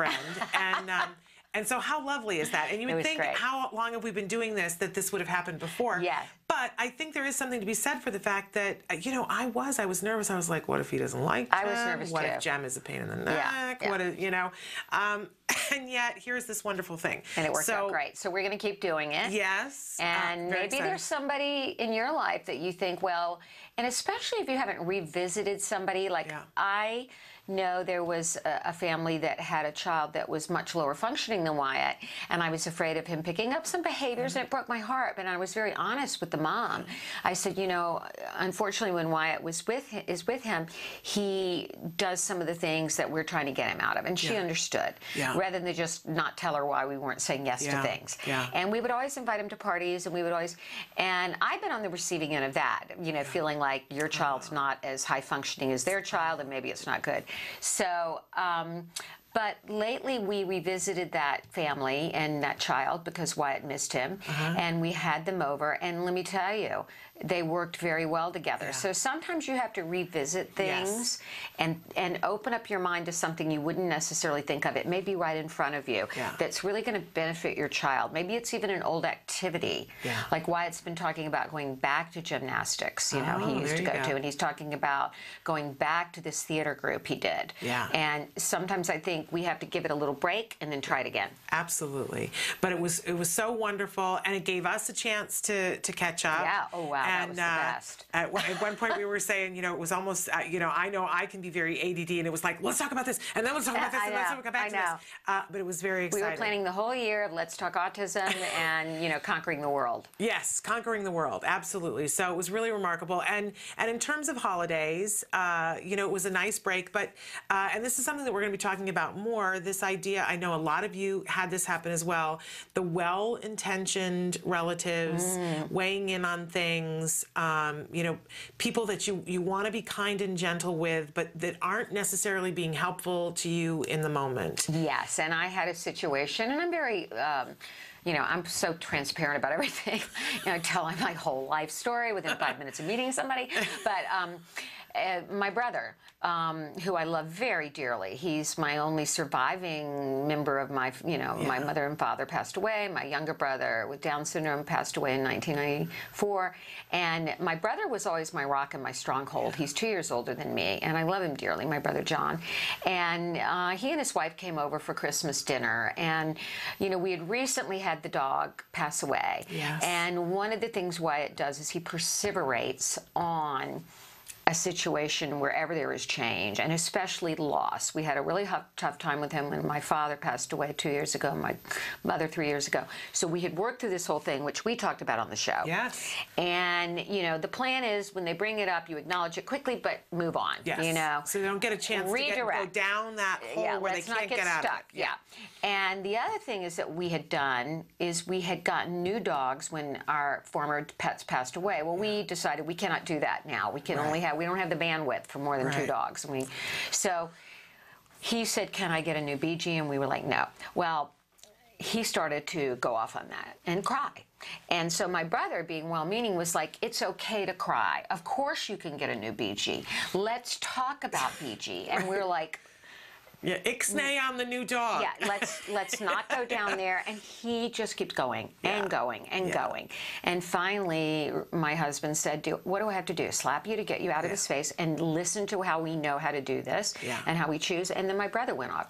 Not everything you do is right. You know, Right. in fact, you're controlling, da da da. You don't let him be. And mm-hmm. Before he had come to visit, he had been reading a lot of articles on autism and different things. And so I lost control and I started screaming at my brother and his wife. So what you're telling us is it was the perfect holiday. It was the perfect Christmas. It's the It was the holiday. perfect Christmas. And At we can all relate. it- We've all been at there. the end of it, I scream, "What are you?" The with an expletive in front of it. Suddenly, you're the autism whisperer Yeah, right. after 12 years of this. Right. When you've never offered to babysit him and you've never offered to be there to learn the therapy. So. Tearful endings, but thank God, come back in, apologies, love you, love you, didn't mean this. Yeah. But it brought up to me, and I called you and I said, This was awful, and have you ever had it? Oh yes. Oh yes. I- we, we are not alone. Haven't you, we all? You said you had just a horrific incident with your sister. Absolutely. And I've had other family members as, as well, people Yeah. who are well intentioned and mean well and think that they're going to help you and that that's how they're going to support you. Because let's remember, people think that they have to do something. Right. If, you know, if you have a problem, I have to do something. 'Cause I can't to just leave it. you, I can't just leave you to have that because then I'm uncomfortable. Right. Right? And so people mean well, but a lot of times what we could all learn is to just be there and say, To I'm, be s- I'm- there. I'm sorry that you're going through Right. this. What do you need? What do you need? And ask them, you know, that's what we try to live by at ACT Today as a foundation. What does the Mm-hmm. Family need? Yes. Not not what people say you need, because what do you need for your child? And I'd love to know from our viewers, if they're listening today, if, if you were, of course, we're hoping they're listening and viewing, um, I'd love to know if you have thoughts on this. What would be the most supportive thing a relative could do for you with your child's autism? Yeah. What would be the best thing they could do for you? And and I mean, think of a wide range of possibilities. The best thing might be, you know, for me right now is giving me a certificate for a massage somewhere. Right. Um, and I remember asking for a gift card for gas because to Right. get to all the therapies Yeah. wasn't in our budget. Exactly. So I'd love to make a list of all those things, and then that would give other people ideas. Yeah, and of, you could oh, I could ask for that. We could even have that, like put it on a little card and say, you know, want to know how you you can help me? Here's what you can do. Yeah, absolutely. So be thinking about that. Yeah. Now, we've got a really great guest that we're going to have in just a few minutes, I'm but I wanted so to touch excited. just briefly, um, and, and we're talking about Andrew Duff is going to be with us in a few minutes via Skype. A really amazing young man with a voice uh, who was diagnosed with autism, and in his words, he got better. Mm-hmm. So we're going to be talking with him. But first, we wanted, there were a couple of controversies that happened uh, since we've been gone. Yeah. Uh, we're going to talk a little bit about Jenny McCarthy and some of the things that have been on social networking a little Mm-hmm. bit later on in the show. But I, I think it kind of dovetails well into having Andrew on.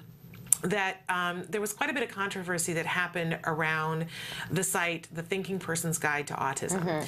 And we're calling this entire month blog AURAMA, AU Rama, because we're going to be talking to bloggers and talking about bloggers. And this really fits in quite well because it was sort of like a blog autism explosion that happened a couple of weeks Yeah. ago. Um, if you go to Thinking Person's Guide to Autism ever, it's a really interesting site. It's Mm-hmm. a great resource. There is a book, Thinking Person's Guide to Autism. We've had some of the different people from that site on the show before. Mm-hmm. They put articles and people can comment. And um, they have in the past had, I'm not sure at this point in time whether they still do, but they had moderators who were individuals who are on the spectrum and that are adults Right. and that chime in. And of course, parents chime in as well too. And what we know is that a lot of times when you have individuals who are on the spectrum and parents who have kids on the spectrum, we don't always see eye to eye Right. on subjects. We have different needs. Uh, we have different things that we're concerned with, Mm-hmm. and it can get ugly sometimes. And uh, apparently, uh, right around the new year, it got a little ugly between uh, an individual who's on the spectrum and a parent who is Mm-hmm. a blogger, somebody that we've had on the show. Um, who was talking about the benefits of ABA, and uh, this young person on the spectrum shared their opinion that ABA, in her opinion, based on what happened to her Mm-hmm. when she had ABA, which again, you know, Has ABA. evolved greatly and probably And and everybody who had it. says they're doing ABA isn't necessarily doing ABA. Right. Um, but she had a terrible time with ABA where they were using aversives, which we know do yeah. not. There, that is not a part of ABA Right. anymore. Um, but she was saying it's a terrible thing. And it was sort of a black and white carte blanche, it's terrible. Mm-hmm. And the parent was gently trying to say, you know, I'm sorry that that was your experience, Mm-hmm. but it's really helped us. And it kind of descended, and some other people chimed, chimed in, and it went really bad. It went, south. and you know, I don't know. Once again, it reminds me of the whole hoopla uh, with the Autism Speaks with John Robison Elders. Yes. Um, stepping down, and you know, and then all everybody coming up. You know, the self advocacy movement against the, you Yes. know, auti- and and some nasty things were said, and And people saying, let's boycott. I mean, right, and, that's boycott, what happened in boycott, you know, yeah, this is too. like. It, I so wish for our communities, and, and, and it's a vast community, but I so wish that we could have the kind of thoughtful restraint and then conversation and debate rather than looking like a bunch of crazy Republicans. I? no, but like the Tea Party people, you know, like Yeah. it's just is like in some states you see these people and you go, do, you, do they realize the harm they're doing? Because we don't come together. And I, my position is that this is going to continue to hurt us in making advances. Yes. Eh, you know, we've got to acknowledge a spectrum disorder. Brilliance exists, talent exists. We love it. We, it's nothing about hate. It's about helping those who have children that need help and getting laws passed and getting a culture that accepts that and accepts the ones that are gifted and high functioning but maybe act different than you or I. Well, and I agree. And I think it, whenever we have these little dust ups, it's always interesting what comes out of it. And so, um, from my perspective, there were I think it was a sum total of five bloggers that I, that I watched this, you know, sort of ex- explosion Mhm. happen. Um, and one of the bloggers, there were two bloggers that were dad bloggers in particular, who uh, somebody had posted a thing saying, let's all boycott Thinking Person's Guide to Autism because they allowed the person with autism to have this discussion. No, please, let's boycott free speech. Right, right, all right, and and Illegal. Uh, somebody who posted just posted this is what's being said, then got a torrent of people writing in and saying, you know, everybody needs to have a voice in this. course. And and he uh, then said, what this has done for me is raised, and I'm talking about Jim Walter, and his blog is just a little blog, great dad blogger. You should check it out. We've had Jim on the show before, um, and what he said was, he said, holy crap. Uh-huh. I, you know what I've learned. I went to bed and all these Uh, people yeah, and I woke in, up and there was this and all of this Crazy. uh, and he said, what I've learned is how hard it is to try to regulate the discussion. Mm-hmm. That it's next to impossible. Mhm. That we need to allow people to say what, what they need to say. We all need to keep it kind. Kind, yeah, not and keep it on the up I mean, and up. You can keep it somewhat sarcastic and cynical, but not. Right. I think the new word for it now I've learned snarky. Isn't that the yes. new internet buzzword? Yes. snarky comments. Yeah, Let's and people snarky find it mean. rewarding to be snarky. Yeah, let's but, be, you know, But we need to give our adults a voice, and I think Andrew Duff, who's about to be with us, Ah. you know, this, uh, you know, as a parent, I am absolutely 100% clear that modern ABA is essential for all of our kids on the autism Yes, spectrum. I and am I'm too. very protective when people try to denigrate it using old ideas. school. You know, and I say, my grandmother used butter on a burn too. We don't do that anymore. My father used to take his belt to me, and then I, when, I got into trouble, he'd go out and get a tree and get a switch. Right. He was a great dad. Was that a great parenting technique? No, no, and and so you know there are some things that that still are called ABA that are not, and Right. it's important that we're clear on what those things are. And but I let me also say, if you think you have an ABA provider that is doing anything that resembles adversive, and you catch them doing something Get lawyer. shaming or harming your child, then you're not with the right ABA provider. Right, and get a lawyer.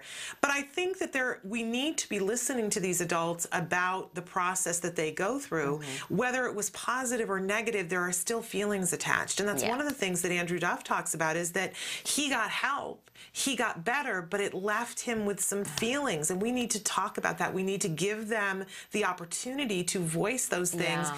because it's a part of the journey and we Mhm. don't want to close ourselves off to that. Okay, So so having we're said that, yeah, we're going to take a break, and as and we go to break, we're going to show you the beginning of Andrew's um, one-man performance of "Where Are We Now," and and you'll you'll begin to see, and then we're going to have Andrew joining us to talk via Skype. But take a look at just the first look. few minutes, and, and, and we're going to urge you to watch this whole Absolutely. this whole uh, entry. So this is Andrew Duff. Where are we And now? We'll take a break and be back Yes. with him. Where are we now? It sure is a strange place to have ended up. Well, I only have a little bit of time and a whole lot to say, so I better get to it.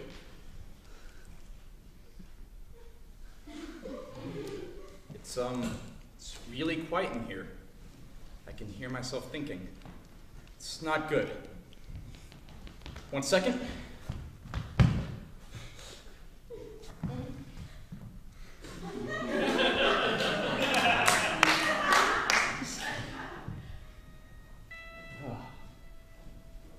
That is much better. I hate silence. I actually have to put headphones in and listen to music even if I'm just going to the dining hall. I get antsy otherwise. Okay, so let's. The fuck? I wearing. I hate suits. One second.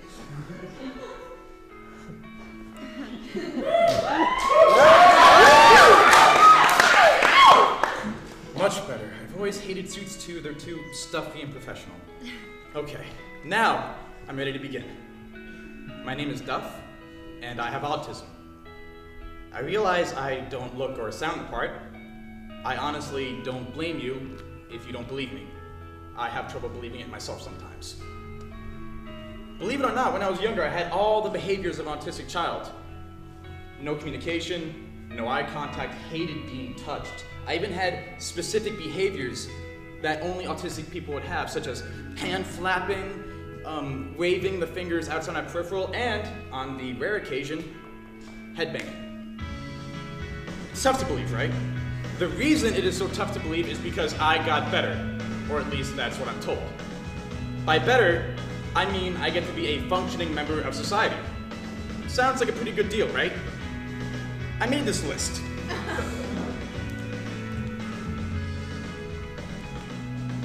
Fifty reasons why it sucks to get better. Hopefully this will give you guys an idea of where I'm coming from. So, for example, um, you, Sarah, give me a number between 1 through 50. 26. 26. Have to maintain my weight, appearance, and overall health. I'm not allowed to go to a fast food joint and get a triple cheeseburger with a supersized fry and a large soda every day. I used to be able to do that. Now, if I go blur, people go blur. um, you, please, another number. 18. 18. Have to get a 9 to 5 job. Probably explains the suit. I don't want to get a job. Sorry, Mom. at least, at least not yet. I just don't think there's anything I'd be good at. Plus, the world doesn't need another college graduate working in retail. It's a waste of space. Um, you, please, another number. Four. Four. Have to play the flirting game. Have any of you ever seen an autistic person flirt? it just doesn't work. I mean, am I supposed to go up to somebody and not tell them I like them? Or do I go up to somebody and tell them I like them, but don't actually say I like them? It's stupid. It needs to be a lot more simple. I should just, I should just be able to go up to somebody.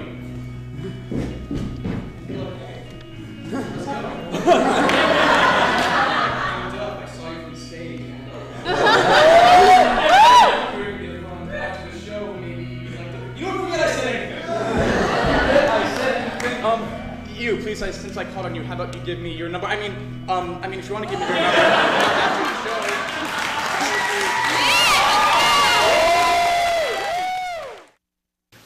Welcome back. Amazing young man, amazing Yes. performance. You really need to watch the entire thing. We're going to show another clip in just a few Mhm. minutes. But Andrew is joining us via Skype right Yes, now. Yes, he is. Hi, Andrew. How are you? Hello, I'm very well. How are you guys? We're great, and we are big fans already. Yes. Uh, we understand you're you joining. much. Yeah, you're joining us from New York at the Autism Speaks offices. I am. Well, that obviously you're doing some things with them. Yes, doing a couple things with them, and I'm also doing some work with the Tectonic Theater Project Oh, at the moment as well. So it's been a busy couple months. Excellent. Well, we're going to get into that a little bit later, but Mm-hmm. first, we would love to know how old were you when you were diagnosed with autism, and tell us how you, in your own words from the clip, got better.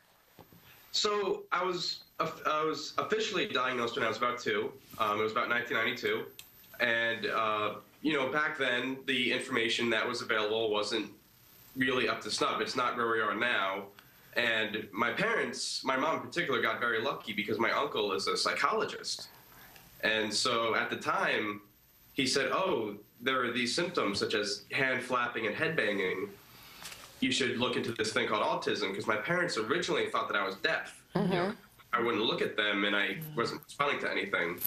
I got the diagnosis. It was autism through and through. I didn't get PDD NOS or Mhm. Asperger's. I got flat autism. Right. And I was then put into the uh, Eden Institute, uh, the Wawa House in specific, which is uh, in Princeton, New Jersey. Mhm. And the Wawa House was for one to three year olds. And I did that for about a year and a half. Then And were, were you residential there? You lived in? I did not live in. No, no, no. I would be driven uh, by my grandma. Actually, my grandma would drive me to the Wawa house, and then I would be there for, for pretty much a full standard school day, and then I would uh, go home.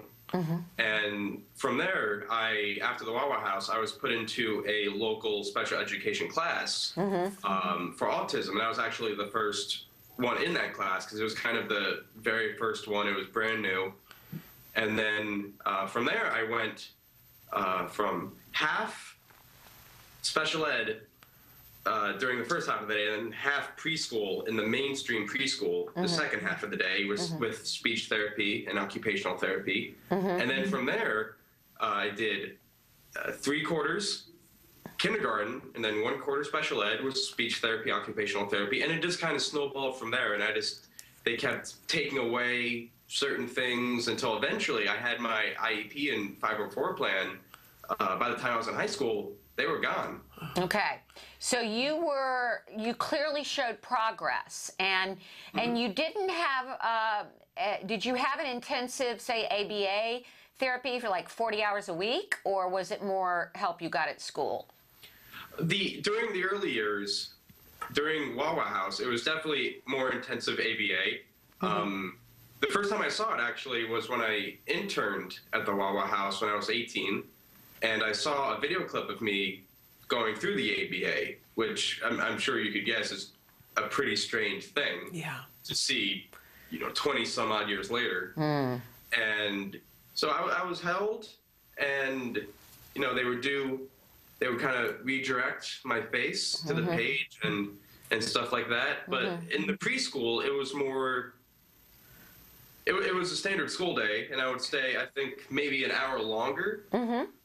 And it was more basic, and then there was ABA involved in the preschool as well, although not to the extent of, of Eden, where it was nine to five ABA. In the preschool, I still had the recess, and I still had all these things. Mm-hmm. And then as time went on, I would do speech therapy, occupational therapy, but those would be supplementary to the mainstream classes I was in. Well, I think, Andrew, you can appreciate that parents uh, like us watch you now and uh, we are filled with hope um, because you're doing remarkable things included in this performance. And we really want to encourage people to watch this performance to see what is possible, but also to see some of the emotional things that you went through and that, you know, may be, con- we're going to talk to you about if you're continuing to go through that. But where can they go to watch this video? They can go directly to YouTube. They can go to YouTube and type in the search bar, Where Are We Now? Andrew Duff, and then it should be the first thing that pops up. They can also go uh, directly to autismspeaks.org because they have a blog post that I was featured on, the, the 10 uh, amazing individuals with autism in 2013. If you look that up, you not only see my video, but you see nine other, you know, fantastic people and beauty pageants, music, singing, rap, everything. And that So was, I in fact, where we found you on that on that blog post, which was incredible. So we're going to take a break, and uh, then when we come back, uh, we're going to see some more of the performance. A really uh, devastating part of the performance where you actually, in your one man show, talk about what you're feeling, and then talk to yourself as uh, you, you become the child that you were talking to yourself. Now, really Yeah, important. that was a tough one. That was a tough part. it's a very revealing um, portion because I think so many of us don't think about the fact of uh, us pulling our children from the world where they were so comfortable and having to, to, to take on these new skills and go out into a very scary world of emotions and fear and so let's let's go to that and, and then we're gonna we're gonna come back And we're going to talk more with Andrew about what he's working on right now. That's 'cause right. I can't wait to hear about that. But take a All right. look at this other clip from Where Are We Now? Maybe I was better off the way I was. Did you ever think of that?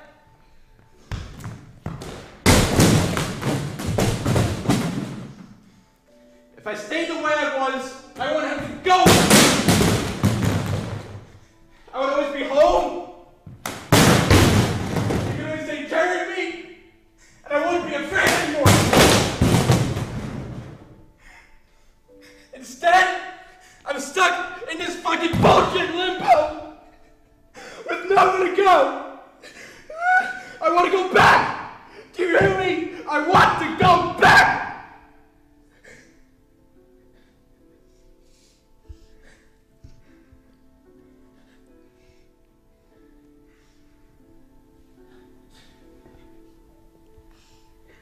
Where are we now?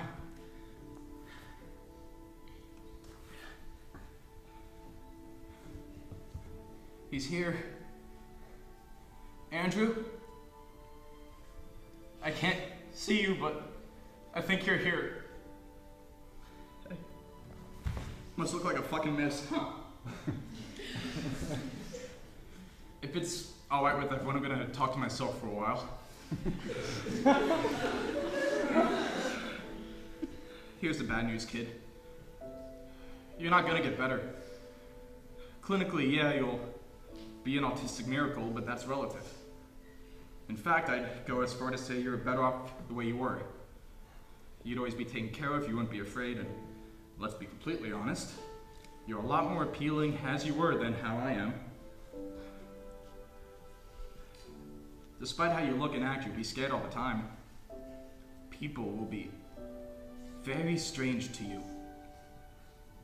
Concepts and social norms that come simply to most people come very difficultly for you. I don't know if you know what hate is, but you will. I'm sorry for that. It's a bad thing to know. It's an even worse thing to do. But you can't help it. It just happens. You'll be intimate with a number of girls. Sounds cool. but the truth of the matter is, you won't know if you've loved a single one of them. And that'll eat at you. Because you won't know if it's the autism or just you. You make the effort, take a leap of faith, but for one reason or another, it just doesn't work. And when the time comes when you finally have to leave and go off on your own, you'll lie awake in bed at night, wonder if you've reached your limit, and really wonder if maybe it'd be better not to get better.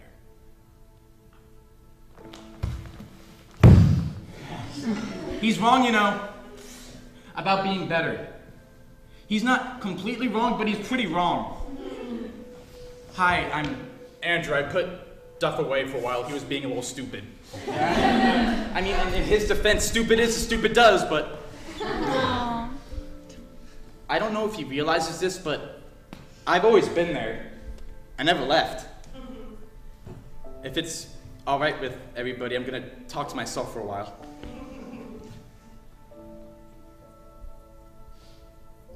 You're not the smartest tool in the shed, but things have a way of working out for you. You seem to catch a lot of lucky breaks. I think you should cherish them. It means there's something more for you to do.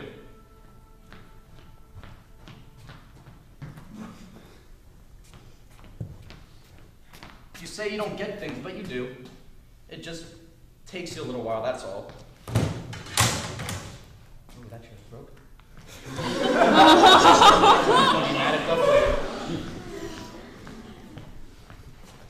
you get the important things, you know, helping others, protecting others. A few times, you've seen somebody getting bullied, and you bully the bully right back. kind of like a comic book superhero or something. Despite what you think, people seem to like you. Not love, but like's okay.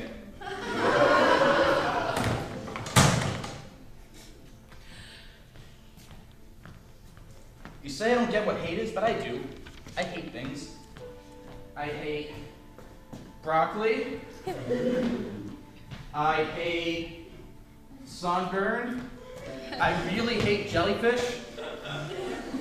Hating's not bad. It actually keeps the bad things away. Just don't do it too much.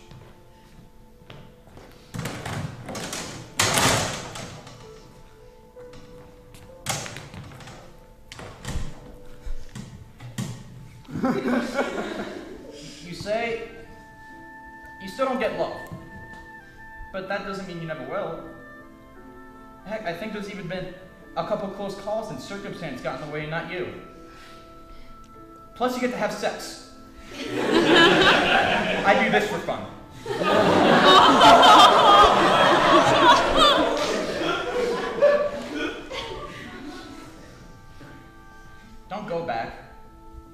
Don't even look back. Just keep going ahead and hope for the best. That's what being better is. I have to go now. I'm not really supposed to be here. I hope he understands what I told him. I think he does. It was nice seeing everybody. Welcome back to Let's Talk Autism uh, with Shannon and Nancy. And Shannon and I are having a remarkable conversation with a young man named Andrew Duff. Hi, Andrew. Hello. And you just saw a, a more extended clip from his show, his one man show, Where Are We Now? And any autism parent will that watches this will be touched by it, will be inspired by it.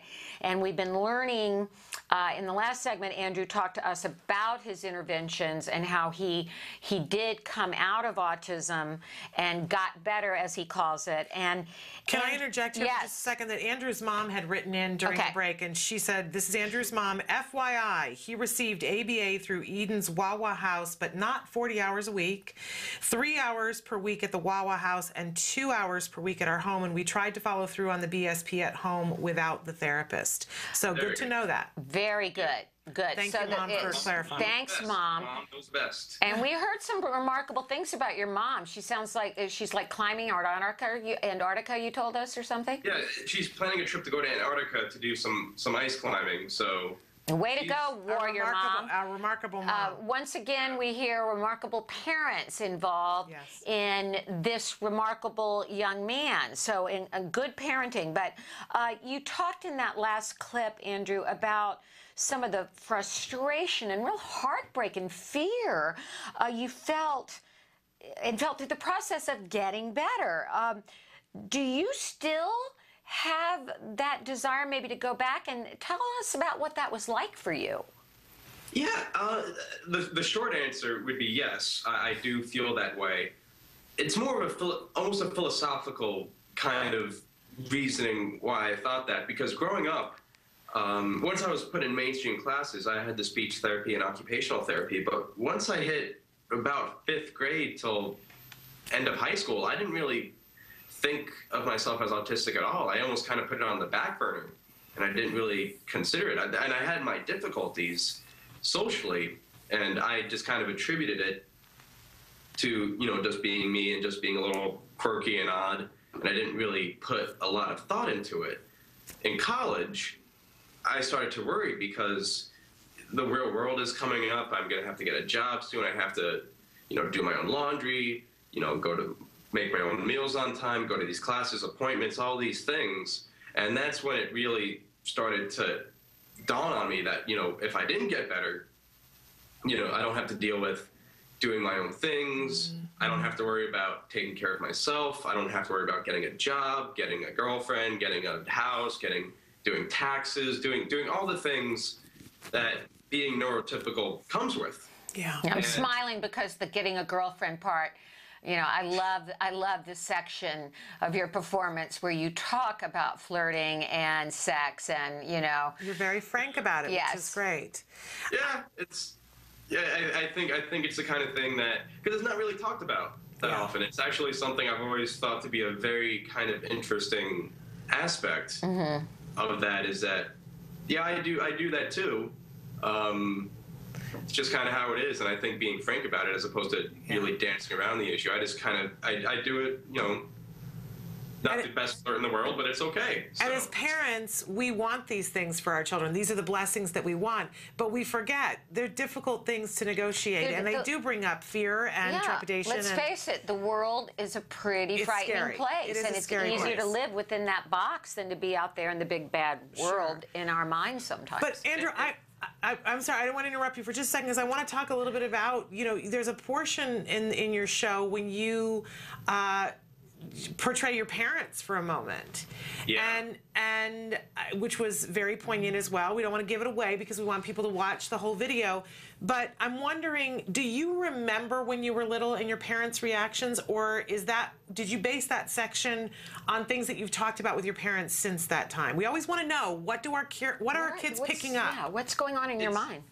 I definitely, I definitely, it's the vast majority of it is from what I've been told by my parents, and actually just by who my parents are. Yeah. Because I've talked, I've talked a lot about my mom, uh, and as you can guess, she was very much the gung ho parent. She talked to my uncle, who suggested it might be autism, got me into the ABA, set me up with therapies, did this and that, and my dad, on the other side of it, on the other side of the spectrum, didn't he knew that I needed to get these things, but he never really pushed.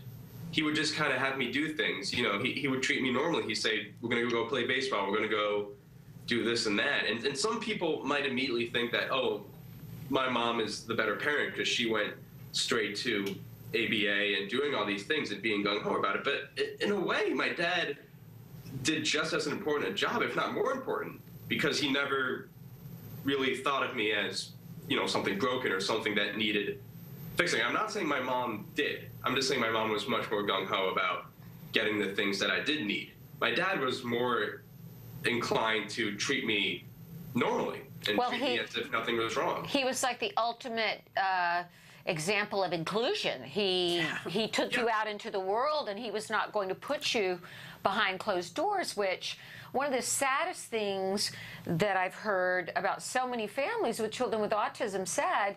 Uh, a friend of mine said, you know, their child was diagnosed and then the family disappeared. They went away behind closed doors. They stopped going to neighborhood events. They stopped being out in the community, which is the worst thing for our kids, right? Yeah. Well, I mean, my, my I mean, it's funny. It's kind of ironic because my parents are a bit antisocial themselves. They kind of like to do their own things. But my my dad's my parents, both my parents, actually, my dad even more so. Have always been, you're fine, just do it.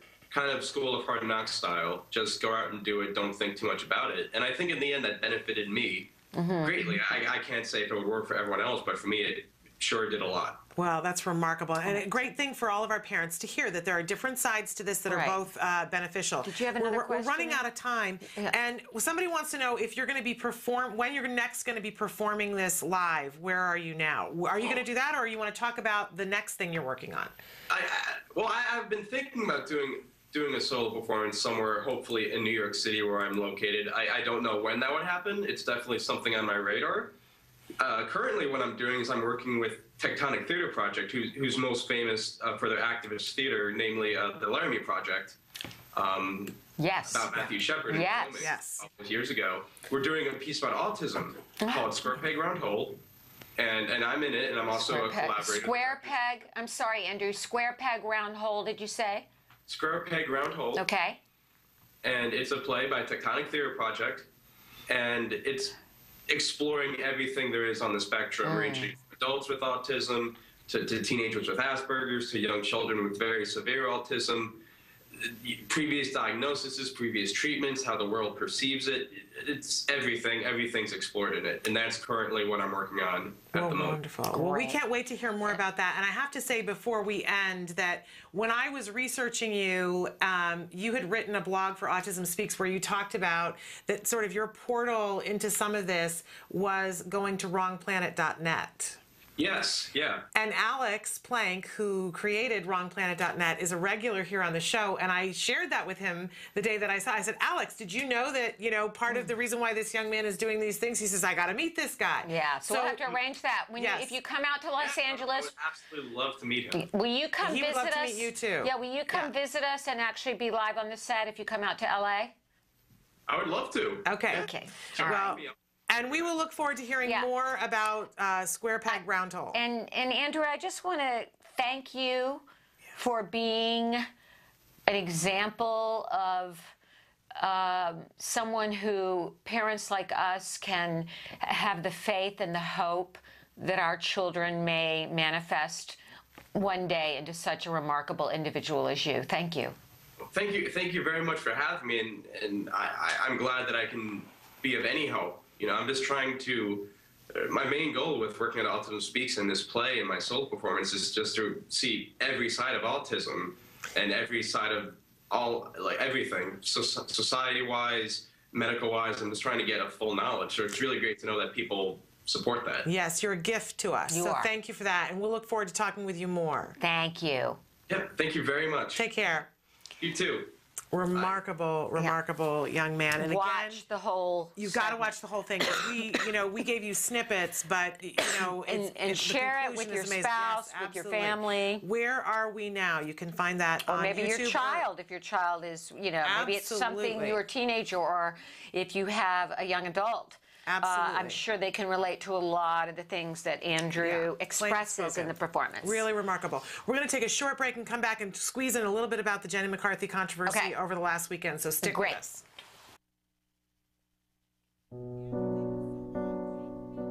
When you find out you're having a boy, you always think like, oh, he's going to play football, he's going to do this and that. And then when he's diagnosed, all those things get washed away.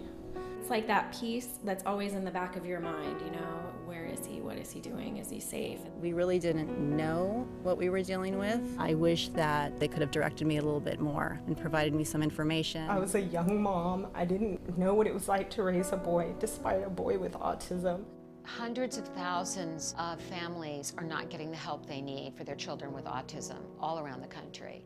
ACT Today is determined to bridge the gap.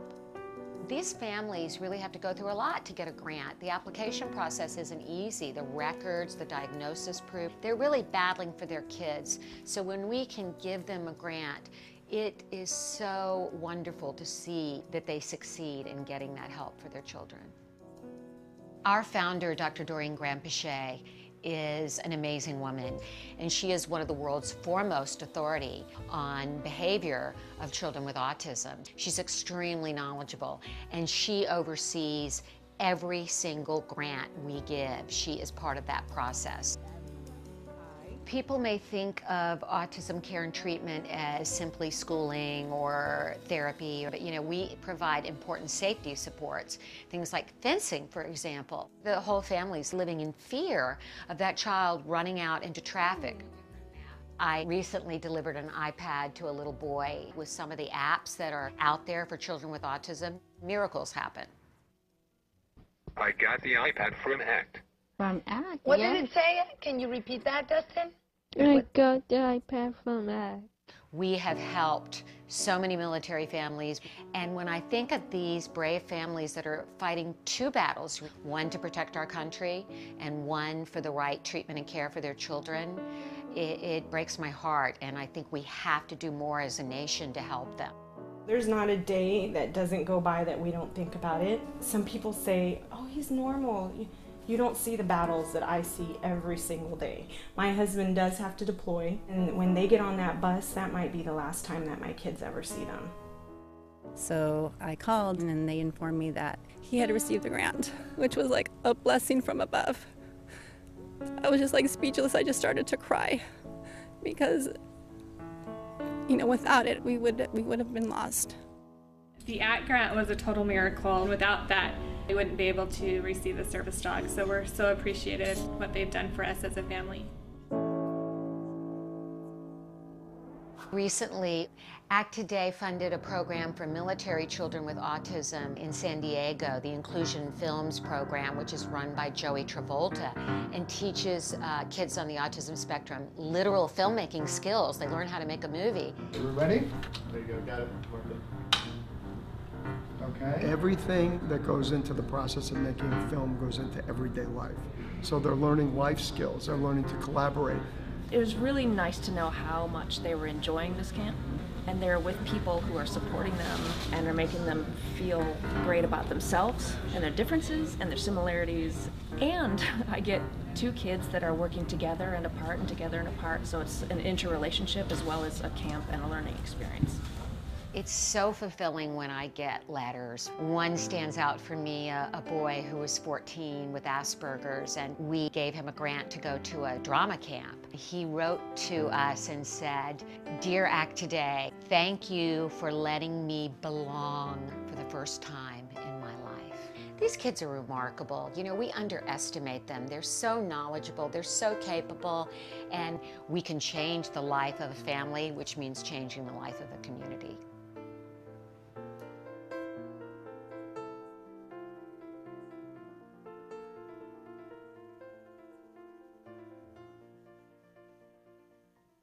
Act Today, there we are, yes, and we're remarkable back bigger and better and stronger in the new year. So uh, we wanted to talk about Jenny McCarthy for a little bit. Yeah, there was a whole, there was a torrent of stuff on social networking Mhm. a couple of days ago uh, with various and sundry titles. Some of them saying uh, Jenny Jenny McCarthy says, "Oops, oops, my bad. Yeah. uh, my son never had autism." Not even Jenny McCarthy believes Jenny McCarthy anymore. The Yeah. greatest autism flip flop. All these remarkable articles.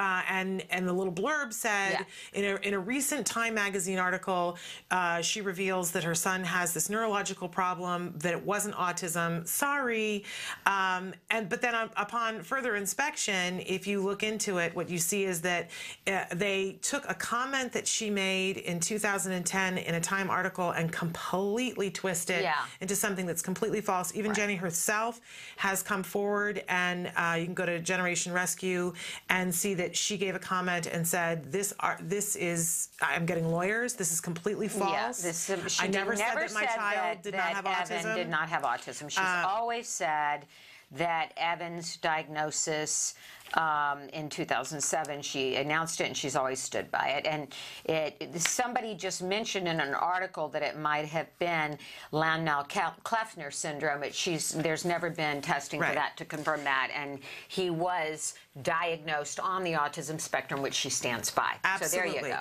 So, uh, you know, just wanting to remind everybody that everything you read isn't Not necessarily. true. Well, I know uh, that. I've been in the and tabloids before and There you go. whipped around. And I, I have not had the pleasure of being in the tabloids, but um, you know. Just because I was married to somebody who went on to get famous, so. Well, there is that. there, there is that. Um, but uh, we were going to talk a little bit about. I'm, I'm blushing a little bit because you don't normally talk about that. No, I don't. That's okay. Okay. Na- uh, name rhymes with fat shower on a morning show. Okay, she. Shower. I've never heard that before. Okay, so there we go. Um, but in any case, we wanted to take just a, a second here. At, we've got like 30 seconds. Yes. It's 2014. Nancy said about what do we wish for. I've written a blog that's called State of the State of Autism 2014, putting the pieces together. You can find it on Blogging for Autism. We'll put a link on Facebook.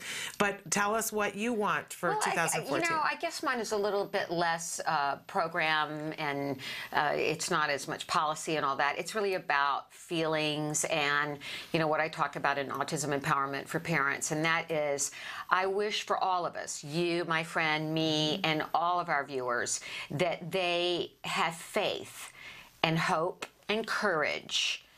And if they have those things, hope, faith, and courage, then they will get to a state of peace, joy, and love, I believe. would love that. And hope, faith, and courage for your children so we can have more of what it's all about, which is love. Absolutely, absolutely remarkable. And thank you for that wonderful ending note. I'm just going to remind you as we get ready to sign off that tomorrow on the show, we're going to have with us Dr. Jonathan Tarbox and Dr. Adel Najdowski. They're going to be answering your questions. Part of my mission for 2014 is to bring you more information, get your questions answered so that we can make more people achieve their potential. Great. And part of that, uh, my big watchword for this year is quality ABA. We're not talking about ABA anymore. We're talking about Great. quality ABA. So, uh, having said all of that, uh, I want to remind you to be with us tomorrow. Until then, give your kiddos a hug from me. And give yourselves a hug from me. All right. Bye bye for Bye-bye. now.